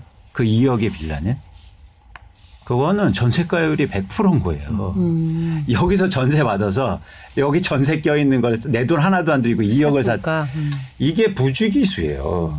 그래서 우리나라 다주택자들이 이렇게 2013년, 13, 13년부터 본격적으로 다주택자가 증가하기 시작하는데 2013년부터 15년까지 전세 가격이 계속 오릅니다. 전세 가격이 오르, 집값은 많이 안 올랐어요. 전세 가격이 오르니까 어떻게 됐어요? 집값이 안 오르니까 한 채씩 더 샀죠. 근데 누군가의 전세로 또 전세 껴서 자기 돈 안 들이고 살았단 말이에요. 그게 전세가율이 몇 프로입니까? 100%예요. 그렇게 돼서 이 집값이 조금만 빠져도 전세가가 조금만 빠져도 깡통 전세가 나오는 이유예요. 근데 사람들이 이상하죠? 전세가율이 왜 평균적으로 50, 60%인데 왜 이래? 40%는 집값 빠져야 깡통이 나오는데 아닙니다. 그래서 우리나라가 갭 투자라든가 이게 굉장히 리스크한 거예요. 그러니까 제가 계속 강조하잖아요. 다주택자 막아야 된다고. 네. 어쨌든 그래서 여러분들이 전월세 하실 때 가장 먼저 체크해야 될 건 뭐냐면 다주택자들은 안 돼요. 다주택자들이 돈 많은 사람들이 절대 아닙니다. 다주택자는 돈 없는 사람들이에요. 그래서 임대인이 다주택자 뭐 집이 난 20채 있어요 그러면 절대 계약하시면 안 돼요. 엄청나게 리스크인 거예요. 그 사람들 전세를 갖고 돌렸었거든. 그러니까 여러분들이 꼭 특히 빌라라든지 여러분 청년분들 오피스텔 사실 때 뭐 그 집주인은 뭐 오피스텔이 100채 있어요. 뭐 이, 아이고 가난뱅이 이렇게 생각하시면 돼요. 오히려. 어? 오히려. 그래서 여러분들 절대 다주택자들하고 그 임대차 계약 매시면 안 된다. 제가 꼭 말씀드리고 그래서 이, 이게 통계만 자료 보고 그렇게 간단하게 판단할 문제가 아니고 사실 굉장히 심각한 문제다라는 말씀을 꼭 드립니다. 그런 문제니까 오- 이번에도 이런 질문들이 이렇게 저기 올라오는 것도 이미 이걸 좀 경험하신 분 또는 뭐 위험을 느끼신 분들이 있는 것 같아요. 자 역시 또 또 말할 말씀이 많지만 또 그래도 또 우리 주제를 다음 다음 주제를 넘어가야 되겠습니다. 그 전에 예. 댓글 하나만 네. 소개해 드릴게요. 월스트리트 시청 잘하고 있습니다. UJM님께서 음. 음, 오늘 전월세 하락 추세 전망도 고맙습니다. 음. 뭐 그리고 제가 소개시켜 드리고 싶은 댓글은 나이스샤님께서 뭐 자주 오시는데 네. 어, 전문가 분들이 마치네 못 마치네 무슨 노스트라다무스도 아니고 음. 그냥 자신이 공부하고 판단하면서 참고로 듣자 이렇게 네. 말씀을 해주시는데 진짜 것 때문에 되게 마, 네. 마음 상처도 받지 않으세요? 사실 언제도 뭐 이게 맞췄다는 건 아닌데 항상 보면 요새 또 이제 뭐 댓글로 막 그런 것도 있고 그러니까요. 그죠? 그래서 저희 뭐 스트리트는 네. 이런 식으로 함께 네. 공부하는 네, 네. 그런 쪽으로 가고 있어서 이 댓글이 너무 좋아서 소개시켜 드렸고요. 네. 자, 저희가 이제 다음 주제는 내 집 마련 시기와 방법에 관해서 얘기를 네. 해보겠습니다. 어떻게 보면 다소 추상적일 수 있는데요. 또 마침 지금 같이 거래가 거의 없는 음. 상황, 그 다음에 계속 떨어질 거라는 전망이 우세한 상황에서 내 집 마련을 하려는 분들은 어떻게 해야 될까? 상공사고 이런 청약 청약부터 예, 주변에서 네. 아마 이렇게 아는 지인분들이 물어보실 경우가 많을 텐데 뭐라고 답변하시는지 궁금해서 세 분 위원님께 듣도록 하겠습니다. 이번에는 이광수 위원님부터 한번 들어볼까요? 네. 그러니까 이게 저는 가장 최적의 시점을 찾는 건데요. 계속 강조하지만 부동산은 한 번 사면 어, 쉽게 사고 팔 수가 없는 거잖아요. 그래서 언제나 사고 팔 수 없기 때문에 저는 때가 중요하다. 근데 저희는 일반적으로 반대로 하죠. 네. 그러니까 부동산을 볼 때 위치가 중요하다고 하죠. 전 절대 그렇지 않습니다. 위치는요, 나, 남들이 다 알고 있어요. 좋은 지역은. 거기서 어떤 차별점도 나올 수 없어요. 그래서 그러니까 부동산을 보실 때 저는 웬이 언제나 사고 팔 수 없기 때문에 사실은 시점이 중요하다는 생각을 갖고 있고 그런 입장에서 저는 좋은 시점이 오고 있다. 근데 그 좋은 시점은 두 가지 관점에서 저희가 에, 고민할 필요가 있어 봅니다. 첫 번째는 아까 말씀드렸듯이 가격 하락할 때 거래량이 회복하면 가장 최적인 시점이고 그리고 가격이 하락할 때 나의 그 감나할 만한 수준이 있잖아요. 그거하고 또 딱 맞을 때가 있어요. 그러니까 내가 원하는 뭐 원하는 지역이라든가 이렇게 많은데 그 중에서 그 가격대가 왔을 때 보통 어떻게 생각하냐면 가격이 떨어지기 시작하면 내가 살 수 있는 만큼 왔는데 에이 더 떨어질 거야. 이런 생각을 가지시는 분들이 있단 말이죠. 그러면은 저는 그러지 않으셨으면 좋겠다. 자기의 역량에 맞춰서 또 그 점이 오면 그때도 고민하셨으면 좋겠다는 생각을 합니다. 그래서 그런 점에서는 꼭 오, 지금부터 더 열심히 보셔야죠. 기회가 올 수 있죠. 예, 오히려 아, 계속 제가 말씀드리지만 가격이 오를 때는 사람들이 공부도 열심히 하고 부동산 책도 잘 팔려요. 근데 가격이 예, 어, 가- 제가 요즘 책 내는데 책 하나도 안 팔고 아무도 안 보는 거죠. 가격 빠졌다고. 가격 빠졌다. 좀 아, 반대. 쓰고 있는데 그 아, 안 팔려요. 안 팔려. 천천히 되세요. 그게 왜냐면 사람들이 그렇단 말이야. 맞아요. 그래서 돈 벌기 힘들거든요. 솔직히 말씀드리면. 그래서 오히려 여러분들 이런 시점에 왔을 때 더 열심히 공부하시고 그리고 열심히 또 고민하시고 그랬으면 좋겠다. 저는 네. 좋은 시점이 오고 있다. 오고 있다. 제가 영원히 바- 가격을 빠진다는 사람은 아니에요. 그래서 네, 네. 뭐 많이 폭란 농장은 아니 저는 저는 네. 그 애널리스트의 숙명이라고 생각합니다. 네. 방향성을 정해주는 건데 뭐 저를 뭐 폭락이 뭐 이렇게 별명을 폭락 절대 그렇지 않아요. 네. 또 과거에도 저는 그런 적이 없었고 그래서 그런 점에서는 폭락이. 여러분들 오히려 되게 좋은 시점이 오고 있다. 네. 그래서 고, 고민하셨으면 좋겠다는 말씀을 꼭 드립니다. 네. 네. 이현철 소장님은 네. 뭐 저는 이제 어 지금 말씀하신 이광수 위원님처럼 이제 웬 진짜 저는 사이클 음, 네, 사이클 좀- 예. 시기가 제일 중요하다. 네. 사실 예, 말씀하신 것처럼 입지 우리나라는 사실 부동산 하면 입지거든요. 네, 원래 예, 저는 입지는 중요하지 않다라고 생각을 저도 마찬가지로 하는데 약간 이제 생각이 다른 부분은 저는 이제 초극 현실주의자거든요.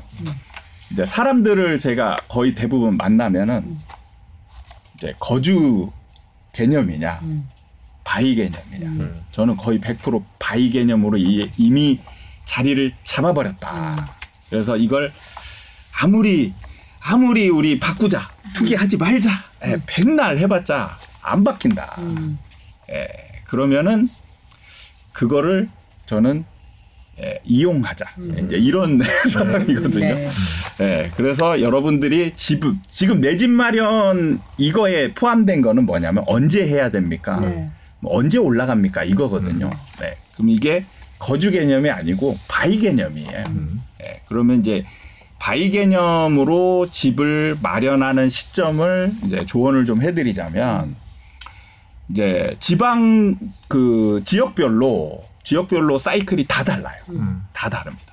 그래서 공부가 사이클 공부가 좀 된 분들은 아 이제 지금도 오르는 지역이 있어요. 네. 예, 그런 지역을 투자하시면 되고요. 그 다음에 서울 수도권을 끝까지 노리겠다. 그러면 저는 7, 8년 참아야 된다. 음, 아까 말씀하신 예, 그, 이렇게 얘기를 하고 예. 싶습니다.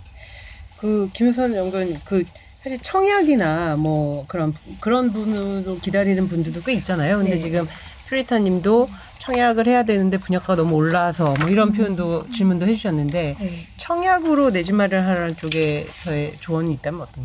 음, 일단은 무주택자 중에서 지금까지 이제 주택을 매입을 못 하시는 분들은 뭐 입지가 좋은 건 다들 뭐 동의하실 텐데 동일한 얘기인데 이게 살 수가 없으니까 그런 그렇죠, 거잖아요. 그런 경우라면 사실 청약이 가장 좋은 그 내 집 마련의 수단이긴 합니다. 근데 다만 가점이 사실 그렇죠. 당첨되기가 너무 현실적으로 어려운 구조 니까 그렇지만 이제 주변에 봤을 때는 뭐 줍줍이나 이런 것들로 청약 당첨된 분들도 간혹 계시긴 하거든요. 네. 그리고 청약 제도가 일부 완화된다라고 또 얘기가 나와 있으니까 청약은 계속 꾸준하게 좀 도전해 볼 만한 거긴. 하지만 네. 그걸로 꼭 매입을 하겠다라고 마음을 먹으시면은 영원히 내 집 마련 못할 가능성도 크기 때문에 청약을 하시되 이제 기존에 있는 주택을 좀 매입할 타이밍을 계속 보셔야 될것 그래야 같고요. 된다. 청약이 당첨되는 건 굉장히 어렵지만 이제 분양권 전매가 됐을 때 전매 제한이 풀 렸을 경우에 전매로 매입을 하는 경우가 더 똑똑한 사람이다라는 얘기가 있기도 하거든요. 그래서 특히 미분양 얘기 많이 하셨는데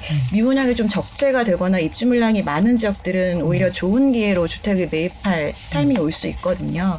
근데 뭐 경기도도 그렇지만 서울 인근에는 뭐 인천 같은 지역들이 내년도에 입주 물량이 굉장히 많, 많습니다. 그래서 그게 일시적으로 전세가나 매매가를 하락시키는 요인이 될 수도 있긴 하지만 장기적으로 봤을 때는 이제 신축이고 지금 매입 가보다는 올라갈 가능성은 있기 때문에 뭐 아이 처음부터 자기가 가장 마음에 드는 주택을 사기는 너무 어렵잖아요. 그러니까 좀 현실적으로 좀 가진 현금 보유 능력 안에서 할 수 있는 이런 부분들부터 좀 전 내 집 마련 하는 거를 추천을 드리는 편이에요. 일단은 진입을 해야 된다라는 네. 청약 같은 경우에는 그렇다라고 말씀을 해주셨는데 위원님께서는 청약 시장은 어떻게 보고 계세요?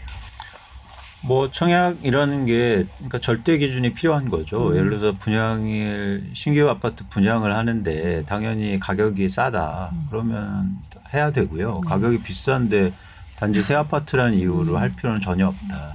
그리고 또 한 가지는 이제 가격이 이렇게 하락할 때 가치가 좀 혼란스러운 경우가 나타나요. 그러니까 예를 들어서 내가 내 집 마련을 해야 되는데 예를 들어서 똑같이 10억짜리가 있었는데 한 하나는 3억이 떨어지고요. 하나는 1억밖에 안 떨어졌어요. 그럼 이런 경우에 내 집 마련할 때 덜 떨어진 집을 사요. 그게 안전하다고 생각하는 거예요. 전 절대 그런 게 아닙니다. 많이 떨어진 집이 안전한 거예요. 부동산은 제가 볼 때. 왜냐하면 사용 가치가 있기 때문에 떨어진 거 다시 회복하기 쉽거든요. 그러니까 아까 소장님 말씀하신 것처럼 투자 목적으로 생각하면 사실은 회복하는 폭이 더 클 거 아니에요. 그래서 여러분들이 꼭 보셔야 될 건 가격을 중점에서 청약이든 그리고 아파트 뭐 구- 구주, 구축이든 사시는데 많이 떨어지고 싼 걸 사시는 시점이다.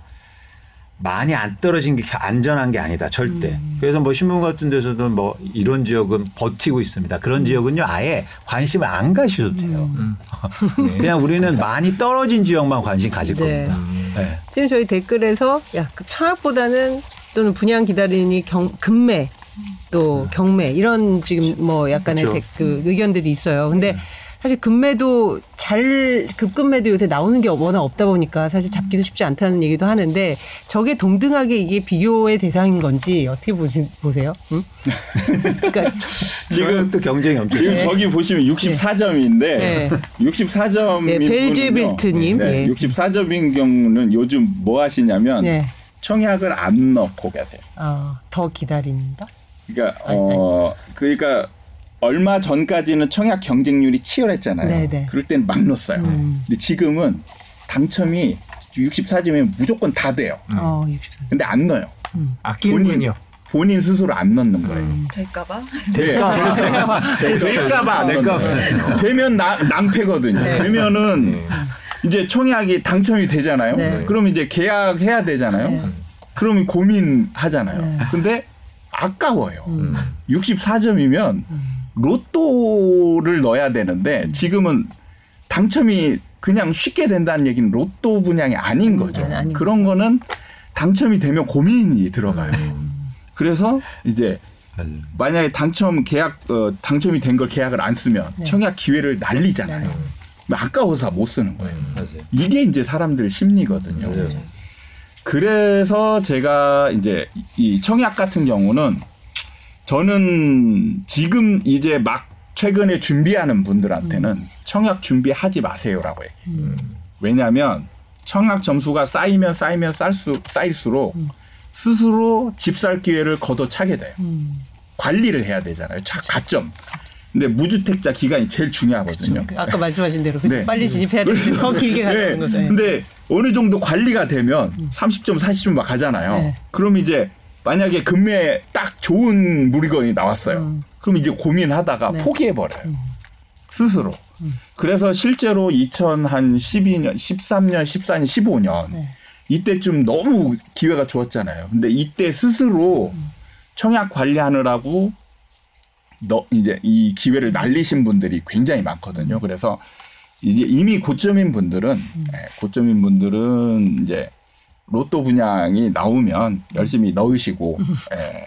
이제 이미 관리가 된 분들은 그렇죠. 예. 이미 이제 어쩔 수 없잖아요. 네. 네, 그분들. 방금 64점이라는 분이 댓글을 남겨주셨습니다. 저는 내년에 방배 청약 넣을 겁니다.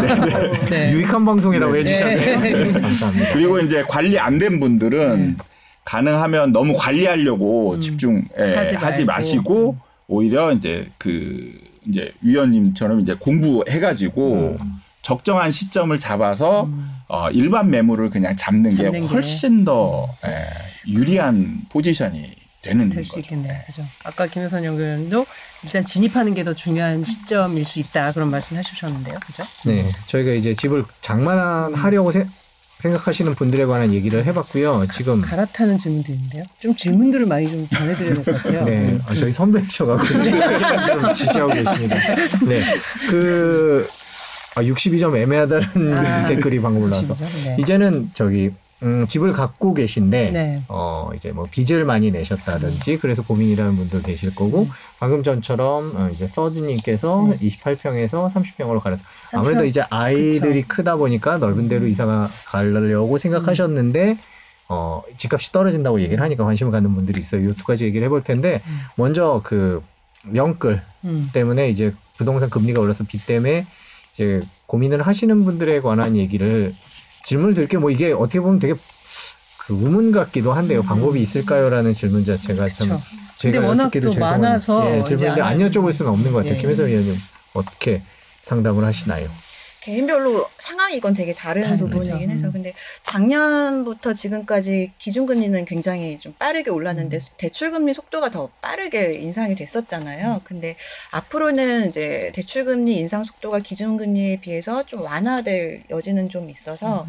지금까지 좀 버틴 분들이라면 일단 본인의 뭐 여러 가지 현금에 대한 흐름을 살펴보고 좀 더 버틸 수밖에 없는 상황일 것 같아요. 그리고 지금 거래량이 이렇게 없는 상황에서 이거를 매각을 하기에도 사실 쉽지 않잖아요. 일단 단기 보유하시면 양도세도 70%를 내야 하고 그리고 또 판다고 해서 그거만큼의 또 자산을 투자할 만한 거나 매입할 것도 사실 마땅치는 않아서 이게 좀 저도 되게 우답인 것 같긴 한데 음. 어쩔 수 없는 상황일 것 같아요. 그래서 저는 이왕 이렇게 자산을 좀 이렇게 마련을 하셨으면은 자산을 매각하는 것보다는 그냥 좀 버틸 수 있을 때까지는 갖고 계시는 게 낫지 않나 좀 음. 생각이 들긴 해요. 이제 실질적인 주택 대출 금리 상승과 그쵸. 관련된 추이를 좀 지켜보면서 그 부분은 조금 예, 지금까지. 버텼다면 좀 뭐 금리가 올라가겠지만 이제 그쵸. 속도의 문제는 달라질 수 있다고 음. 말씀을 해주셨고 이현철 소장님은 어떻게 얘기하세요? 이게 대답하기 제일 어려운 네 그런 것 네. 같아요. 예, 이론상으로는 파시는 게 맞아요. 네.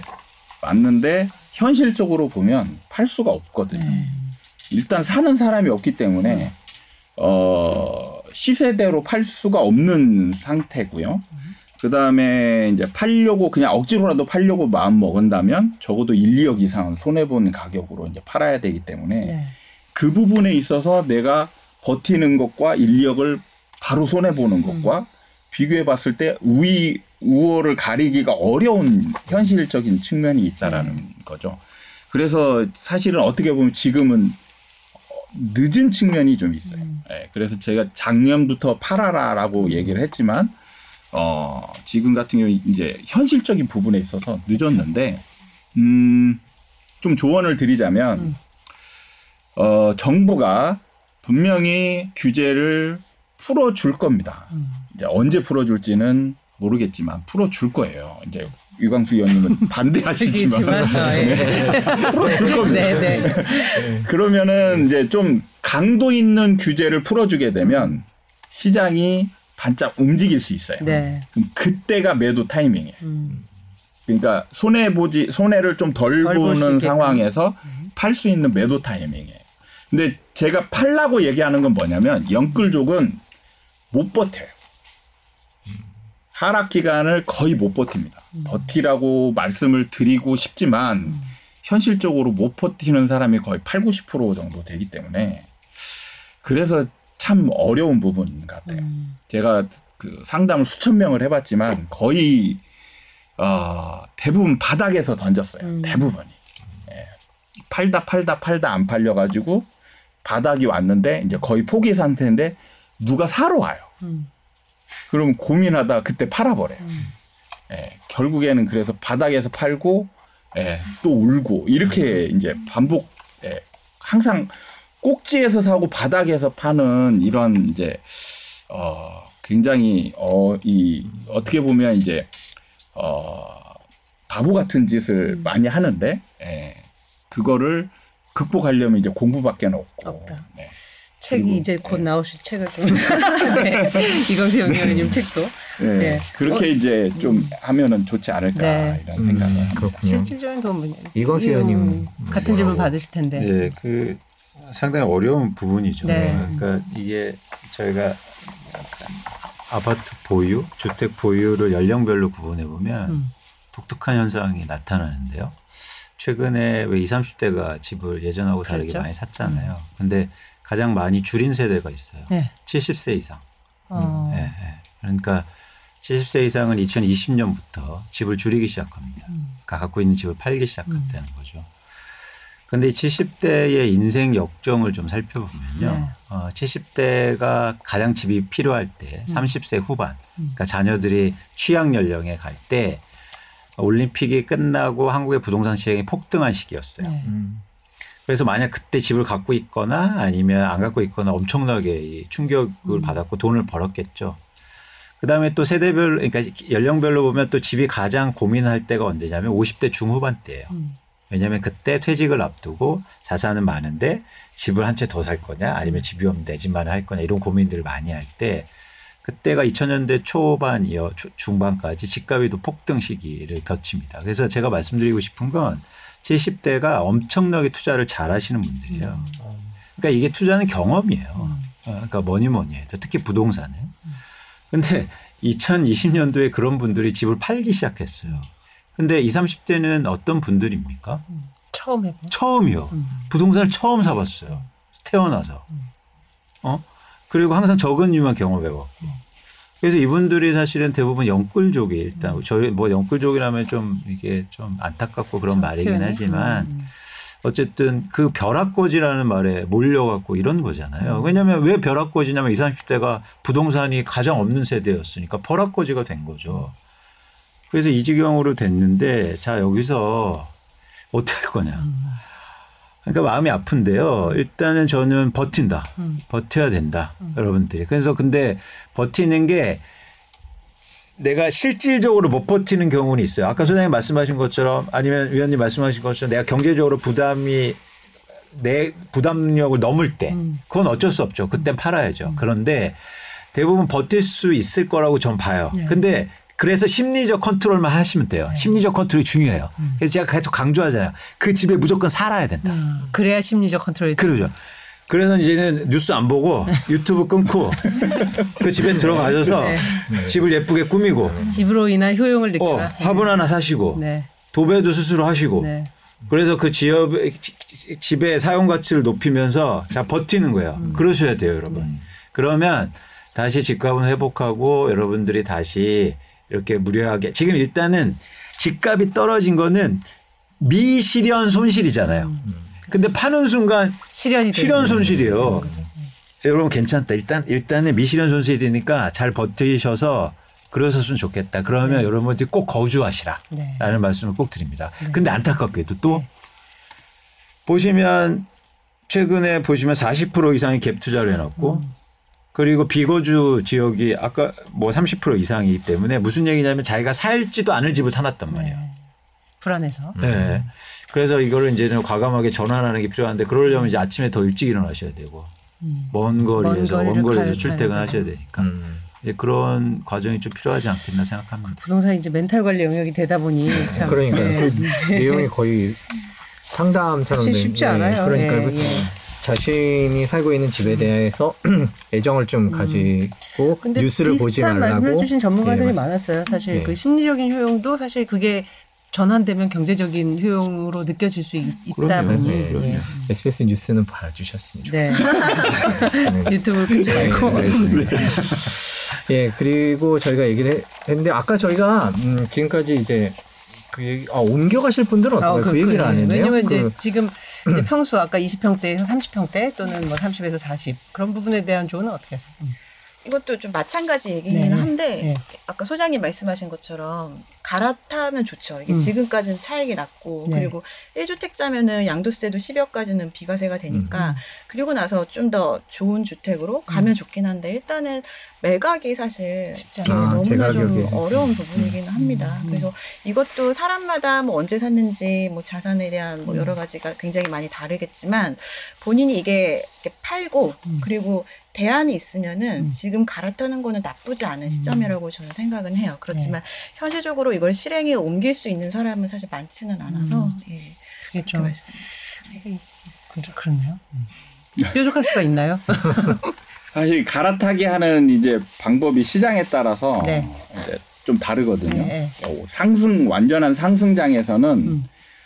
선 매수예요. 네. 예, 매수 후에 전에? 파는 거예요. 네. 예, 그렇게 해야 되고 네. 떨어질 때는 선 매도 후 예, 매수거든요. 네. 근데 말씀하신 것처럼 매도가 안 돼요. 그러니까 매도가 안 되니까 그 다음 진행이 안 되는 거예요. 그래서 실제로 부동산들 제가 현장에 가서 얘기해 보면 다 그 사람들 대기자래요. 그래가지고 그렇죠. 진행이 아예 안 된다. 거래도 안 되고 아무것도 안 되고. 그러니까 사고 싶은 사람들은 지금 널려 있는데 내 걸 팔아야 뭘 하지. 그렇죠. 다 이런 사람들만 있어서. 그러니까 이게 역시 부동산 네. 재화의 특성이 그죠? 네. 10개 갖고 있기 쉽지 않은 네. 그래. 자, 그래서 좋은 방법이 있습니다. 네. 예. 아, 예. 네. 아, 해결책을. 해결책을. 예. 물물 교환하시면 돼요. 네. 네, 물물 교환. 네. 네. 왜냐면 저한테 요즘 전화 오시는 분들이 이게 어르신 분들이 큰 집에 살고 있어도 나 이거 필요도 없는데 이런 분들이 굉장히 많으세요. 네. 그런 분들하고 이렇게 바꾸시면 되잖아요. 예, 이게 요- 요즘 사실은 실거래, 직접 거래도 늘어나고 있거든요. 아, 중개인 통하지 않아요. 예, 그래서 여러분들이 잘 이렇게 발품 파시고 중개업자 통해서 그런 분들하고 물물 교환을 한번 생각해 보세요. 괜찮은 방법이다 제가 볼 때. 그러면은 그 큰 집 가주신 분들도 작은 집으로 해서 뭔가 좀 자산을 좀 이렇게 할 수도 있고 또 작은 집은 좀 큰 집으로 옮기실 수도 있고 그러면서 서로 집 가신 분들이 서로 도와주는 거죠. 원래는 집, 집 가신 분들은 집 없는 분들이 도와주는 형국이었다면 지금은 이제 집 가지신 분들이 서로 도우시면 되겠다. 그런 거래 플랫폼이 야 이거 얘기 있으면. 들어보니까 얼마 전에 네. 미국 미국인가 거기서 교환을 통해서 아주 작은 물건을 집으로 음. 바꾼 케이스가 한번 그 있었는데 생각이 나는데 활용을 잘 하시면 지금 그런 앱은 없죠. 예, 저- 저희가 하나 만들어. 네, 그러니까 얘기 없는 정말 주시고 당근을 해야 그만 되나 지금 어떻게 해야 되나 지금 뭐 거래. 중개료가 비싸다는 얘기 나올 때마다 직접 하면 어떠냐 하는데 네. 또 이제 어떤 그런 뭐 분쟁의 문제 뭐 이런 것 때문에 이제 다들 이제 조금 아, 그렇죠. 예, 중개를 뭐. 둔 거였는데 직접 거래 위험하지 않나요? 이 어머님께서도 말씀을 해주셨는데 이제 그런 문제가 부동산은 있으니까 아, 그리고 등, 요즘 뭐 등기제도도 잘 돼 있고 그렇죠. 그리고 충분히 그런 이제 서비스로 발품을 뭐 팔면. 변호사나 아니면 변호사한테 또다 새로운 게 새로운 영역이 비즈니스를 시작했네요. 네, 비즈니스를 해야 되지 않을까. 로또 같이 이제 분쟁이 생길 것 같아요. 그렇군요. 네. 저희가 어제 시간이 아, 많이 시간이, 지났는데 네, 그 금방 갔네요. 저희가 아까 하다 만 얘기가 있어서 저희가 요거는 짚고 넘어가야 될것 같아서 간단하게 의견들을 좀 듣고 싶은데 그 정부의 816 대책에 대한 평가 지금까지 이제 정부가 바뀌고 나서 부동산 정책이 쭉 이루어졌는데 어, 지금까지 눈에 띄는 정책이라든지 아니면 뭐 아쉬운 점이라든지. 그런 음. 것들을 한번 쭉 평가를 해 주시고 왜냐하면 지금 가장 최근에 나왔던 뉴스는 일기 신도시 음. 얘기거든요. 저희가 일기 신도시 얘기를 바로 여쭙는 것보다는 정부 정책 얘기에서 풀어가는 게 좋을 것 같아서 어떻게 네. 보십니까? 저는 아까 조금 말씀을 드리긴 했는데 일단 굉장히 좀 기대가 좀 있었습니다. 네. 일단 대통령 선거 당선되는 과정에서도 부동산이 굉장히 큰 그쵸. 하나의 이유기도 했고 그리고 아무래도 공약 자체도 굉장히 완화가 빠르게 될 것 같은 음. 이야기들이 좀 많이 있어서 어떤 내용이 담길지 또 음. 일기 신도시 관련해서는 일기 신도시에 대한 여러 가지 얘기가 있었지만 뭐 전월세가 좀 빠르게 늘어날 수 있, 기 음. 때문에 거기에 대한 뭐 순서를 좀 정하거나 용적률 같은 것들 인센티브 반대급부가 구체적으로 나올 거라고 음. 예상은 했는데 아까 말씀드린 것처럼 그냥 공급 에 대한 숫자가 굉장히 눈에 띄지만 이거를 어떻게 할 건지 그리고 민간 주도로 한다고 하는데 민간 주도로 어떤 식으로 또 어떻게 빨리 속도를 내고 음. 뭐 인센티브를 뭘로 줄 건지가 아직 다 미정인 상태입니다. 그래서 음. 오히려 대책이 나왔지만 좀 더 혼란스러운 상황이 지속되는 것 음. 같은 느낌이긴 하고요. 일단 공급에 대한 계획을 세울 수밖에 없는 상황이었다고는 생각이 돼요. 음. 이게 서울에 대한 공급 부족 문제가 계속해서 나오고 있기 때문에 어쩔 수 없이 세웠 세워야 되는 상황이었고 그리고 전 정권의 삼기 신도시 같은 것들도 계승을 하면서 음. 민간 주도를 좀 붙인 부분들도 눈에 띄기는 합니다. 그렇지만 앞으로 숙제가 굉장히 많죠. 택지도 확정을 지어야 되고 특히 민간 주도로 하려면 그동안 막혀 있었던 규제를 좀 빠르게 완화를 해야 되는데 어, 아쉬운 부분은 현실적으로 좀 어려운 부분은 있지만 이게 공급에 대한 의지가 있다면 뭐 적어도 안전지단 같은 부분이나 제초안 같은 것들은 좀 더 그래도 좀 더 구체적으로 음, 적극적으로. 예, 네. 적극적인 내용이 나와도 좋지 않았을까 좀 생각이 들고요. 네. 지금 아까 말씀드린 것처럼 공급에 대해 있어 공급에 있어서는 입주까지가 좀 유의미한 음. 공급 물량인데 사실 지금 나온 거는 인허가까지도 250만 호를 5년 안에 할 수 있을까라는 의문은 좀 드는 상황이라서 음. 네. 이거를 이제 대책이 나오고 로드맵이 나온 만큼 음. 좀 지속적으로 신뢰성 있게 가려면 여기에 대한 구체화가 조금 빠르게 된다. 돼야 될 것 같습니다. 네. 그 기대를 한 만큼보다는 좀 구체성이나 실행 부분이 조금 아쉽다. 예, 이소영님은 어떻게 보세요? 저는 이제 이 정부가 처음 선거할 때 이제 규제 어, 그 문재인 정부를 평가할 때 어 이제 규제 때문에 이제 상승했다라고 이제 딱이 프레임을 만들었거든요. 네. 그리고 이제 그거에 이제 반해서 시장 안정화를 시키려면 규제 완화가 필요하다라고 이렇게 이제 기조를 잡았단 말이죠. 저는 이제 그 부분이 일단은 그 부분은 잘못됐다라고 생각을 해요. 그 네, 프레임 네. 자체는? 네. 그래서 제가 어 사실 정부가 출범할 때 굉장히 어좀 걱정도 됐던 음. 측면이에요. 규제 완화를 대폭 하겠다. 그러면 폭등이거든요. 네. 그런데 어, 어 이제 제가 굉장히 지금 국토부 장관 평을 굉장히 높게 하는 이유는 음, 그러다 보니 주는구나. 예, 평그 평가는 잘못됐지만 음. 현실적인 측면에서 시장을 딱 바라봤을 때는 아 규제 완화를 지금 속도를 높이면 절대 안 되는구나 이렇게 이제 판단을 했다라는 느낌을 받거든요. 네. 그래서 아 이제 어쨌든 지금 두 가지 예, 책임 부분이 음. 공약은 지켜야 되고 시장 안정도 지켜야 되는 이런 굉장히 많은 이 약간 어떻게 보면 음. 딜레마적인 측면을 어떻게 조율하느냐 이 부분에 있어서 어 현실적인 부분에 있어서 굉장히 둘 다 일종의 음. 만족을 시키는 이제 어떻게 보면 지지자들 입장에서는 그 배신감이 들 정도로 예, 그렇게 어, 현실적인 부분이 나오는데 예. 그래서 저는 지금 어, 정부가 어, 시장에 대한 이해도가 지금 굉장히 좋다. 괜찮다. 예. 그렇게 해서 어, 저는 이제 공급 부분도 사실 실효성이 있느냐 이런 얘기가 많이 나오잖아요. 네. 근데 공급을 지금 상황에서 실효성 있게 해버리면 음. 폭락이거든요. 예, 그렇기 때문에 그렇죠. 또 지금 같은 상황에서. 그러니까 어떻게 그렇기 때문에 공급을 어느 정도 그냥 말 말만 딱 하고 음. 예. 그러네요. 그래서 오히려 그래서 구체성을 좀 뺐다 어, 뭐 네. 이런 생각도 해볼 네. 수도 있겠네요. 이건수 의원님은 어떤 정책을 좀 눈여겨보셨어요? 일단 전체적으로 흐름이 뭐 구체적으로 나온 건 아니니까 네. 전체적인 흐름으로 민간 주도로 하겠다는 말씀하셨는데 이게 저희가 통계적으로 보면 최근에 민간 공급 비중이 85%였어요. 이미 한국의 아파트는 민간 주도 시장이에요. 네. 근데 민간은 공급을 할 때 뭘 볼까요? 이유는 봅니다. 분- 분양가요? 정책이 아니라. 예를 들어서 용적률 막 올려주는데 집값이 떨어져서 미- 분양가가 낮아요. 그럼 재건축 할 것 같으세요? 안 하요. 안 하죠. 그렇기 때문에 민간 주도의 시- 공급으로 바뀌는 순간 어떻게 되냐면 집값이 떨어지면 공급이 줄게 돼 있어요. 최근처럼 집값이 오를 때 공급이 엄청나게 됐거든요. 집값이 떨어지면 공급이 줄어요. 그래서 사이클을 또 만드는 거란 말이에요. 그래서 사실은 집값이 떨어질 때는 공공주도의 공급을 해야 되는 겁니다. 그래야 안정적으로 시장에 공급을 해줘야 다시 시장의 변동성을 줄이는 역할이잖아요. 저는 시장을 제대로 이해하는지 잘 모르겠어요. 그렇죠. 아니 최, 최소한 숫자는 보면 될 거 아니에요. 그동안 고- 민간 민간 비중이 얼마나 됐는지 저는 좀 안타깝다. 그러니까 모르겠습니다. 향후로 제- 정책이 나올 건데 민간으로 맡겨놓는 건 철저하게 이윤 중심으로 움직일 거예요. 그럼 앞으로 가격이 떨어지면 공급이 줄어요. 그렇게 안 돼요. 그래서 아마 이윤에 대한 생각이 있어서인지 분양가에 대해서도 조금 오픈을 해주겠다 이런 생각을 하고 있잖아요. 그건 어떠세요?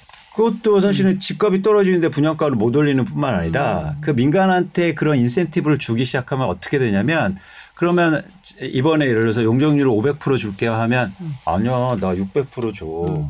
끝이 없단 말이에요. 그게 인센티브의 본질적인 속성입니다. 그러면은 그렇게 기대한 것처럼 민간 주도로 옮기는 순간 빨라질 수 없다. 그래서 전 오히려 반대로 시장이 위축될 때는 공공이 의욕을 갖고 딱 추진을 하고 그다음에 시장이 좋을 때는 민간한테 맡겨놓고 그러니까 알아서 공공이 좀 하고. 음. 빠져주고 이런 어떤 메커니즘으로 전체적으로 접근해야 되죠. 음. 근데 아까 소장님 말씀하신 것처럼 의도가 있다. 그러니까 민간하게 맡겨서 공급이 안 되게 하려는. 그러, 그런- 그러면 이해가 이해가 돼요. 그러면 이해가 이해가. 됩니다. 이해가 돼요. 그런 가격이 안 빠지게 하려는. 의도니까. 그러면 이제 아까 어폐가 있잖아요. 시장 안정하고는 또 다른 얘기니까. 그러니까 어 저는 이 민간 부분에 대해서 좀 크리티컬하게 보고 있고 사실 저는 건설회사를 출신이고 거- 제가 자의 만드는 회사에 나왔잖아요. 제가 건설회사 내부에도 있고 건설회사를 지금 20년간 분석해온 사람으로서 건설회사가 공급을 모든 사람의 거주 요건을 좋게 하기 위해서 뭐 주택, 무주택자를 위해서 아니잖아요. 어? 그런 차원에서는 저희가 좀 고민할 필요가 있지 않나 생각합니다. 어, 굉장히 균형 잡힌 세 분의 음. 평가였던 것 같습니다. 저희도 기사 쓰면서도 이제 비슷하게 공감했던 부분도 있고요. 자 오늘 정말 한 시간 반인데 지금 후딱 가가지고 그러니까요. 한 예, 시간 예. 반이 지나서 저희가 네. 이걸 언제까지 해야 되나. 왜냐면 질문들은 또 질문이 더. 남았는데 네. 지금 한참 남았는데 이걸 어떻게 네. 해야 되나. 참 이게 될 입장에서 것 예. 근데 네. 저희가 보내드려야 되니까요. 네, 예, 오늘 여기까지 하고요. 저희가 네.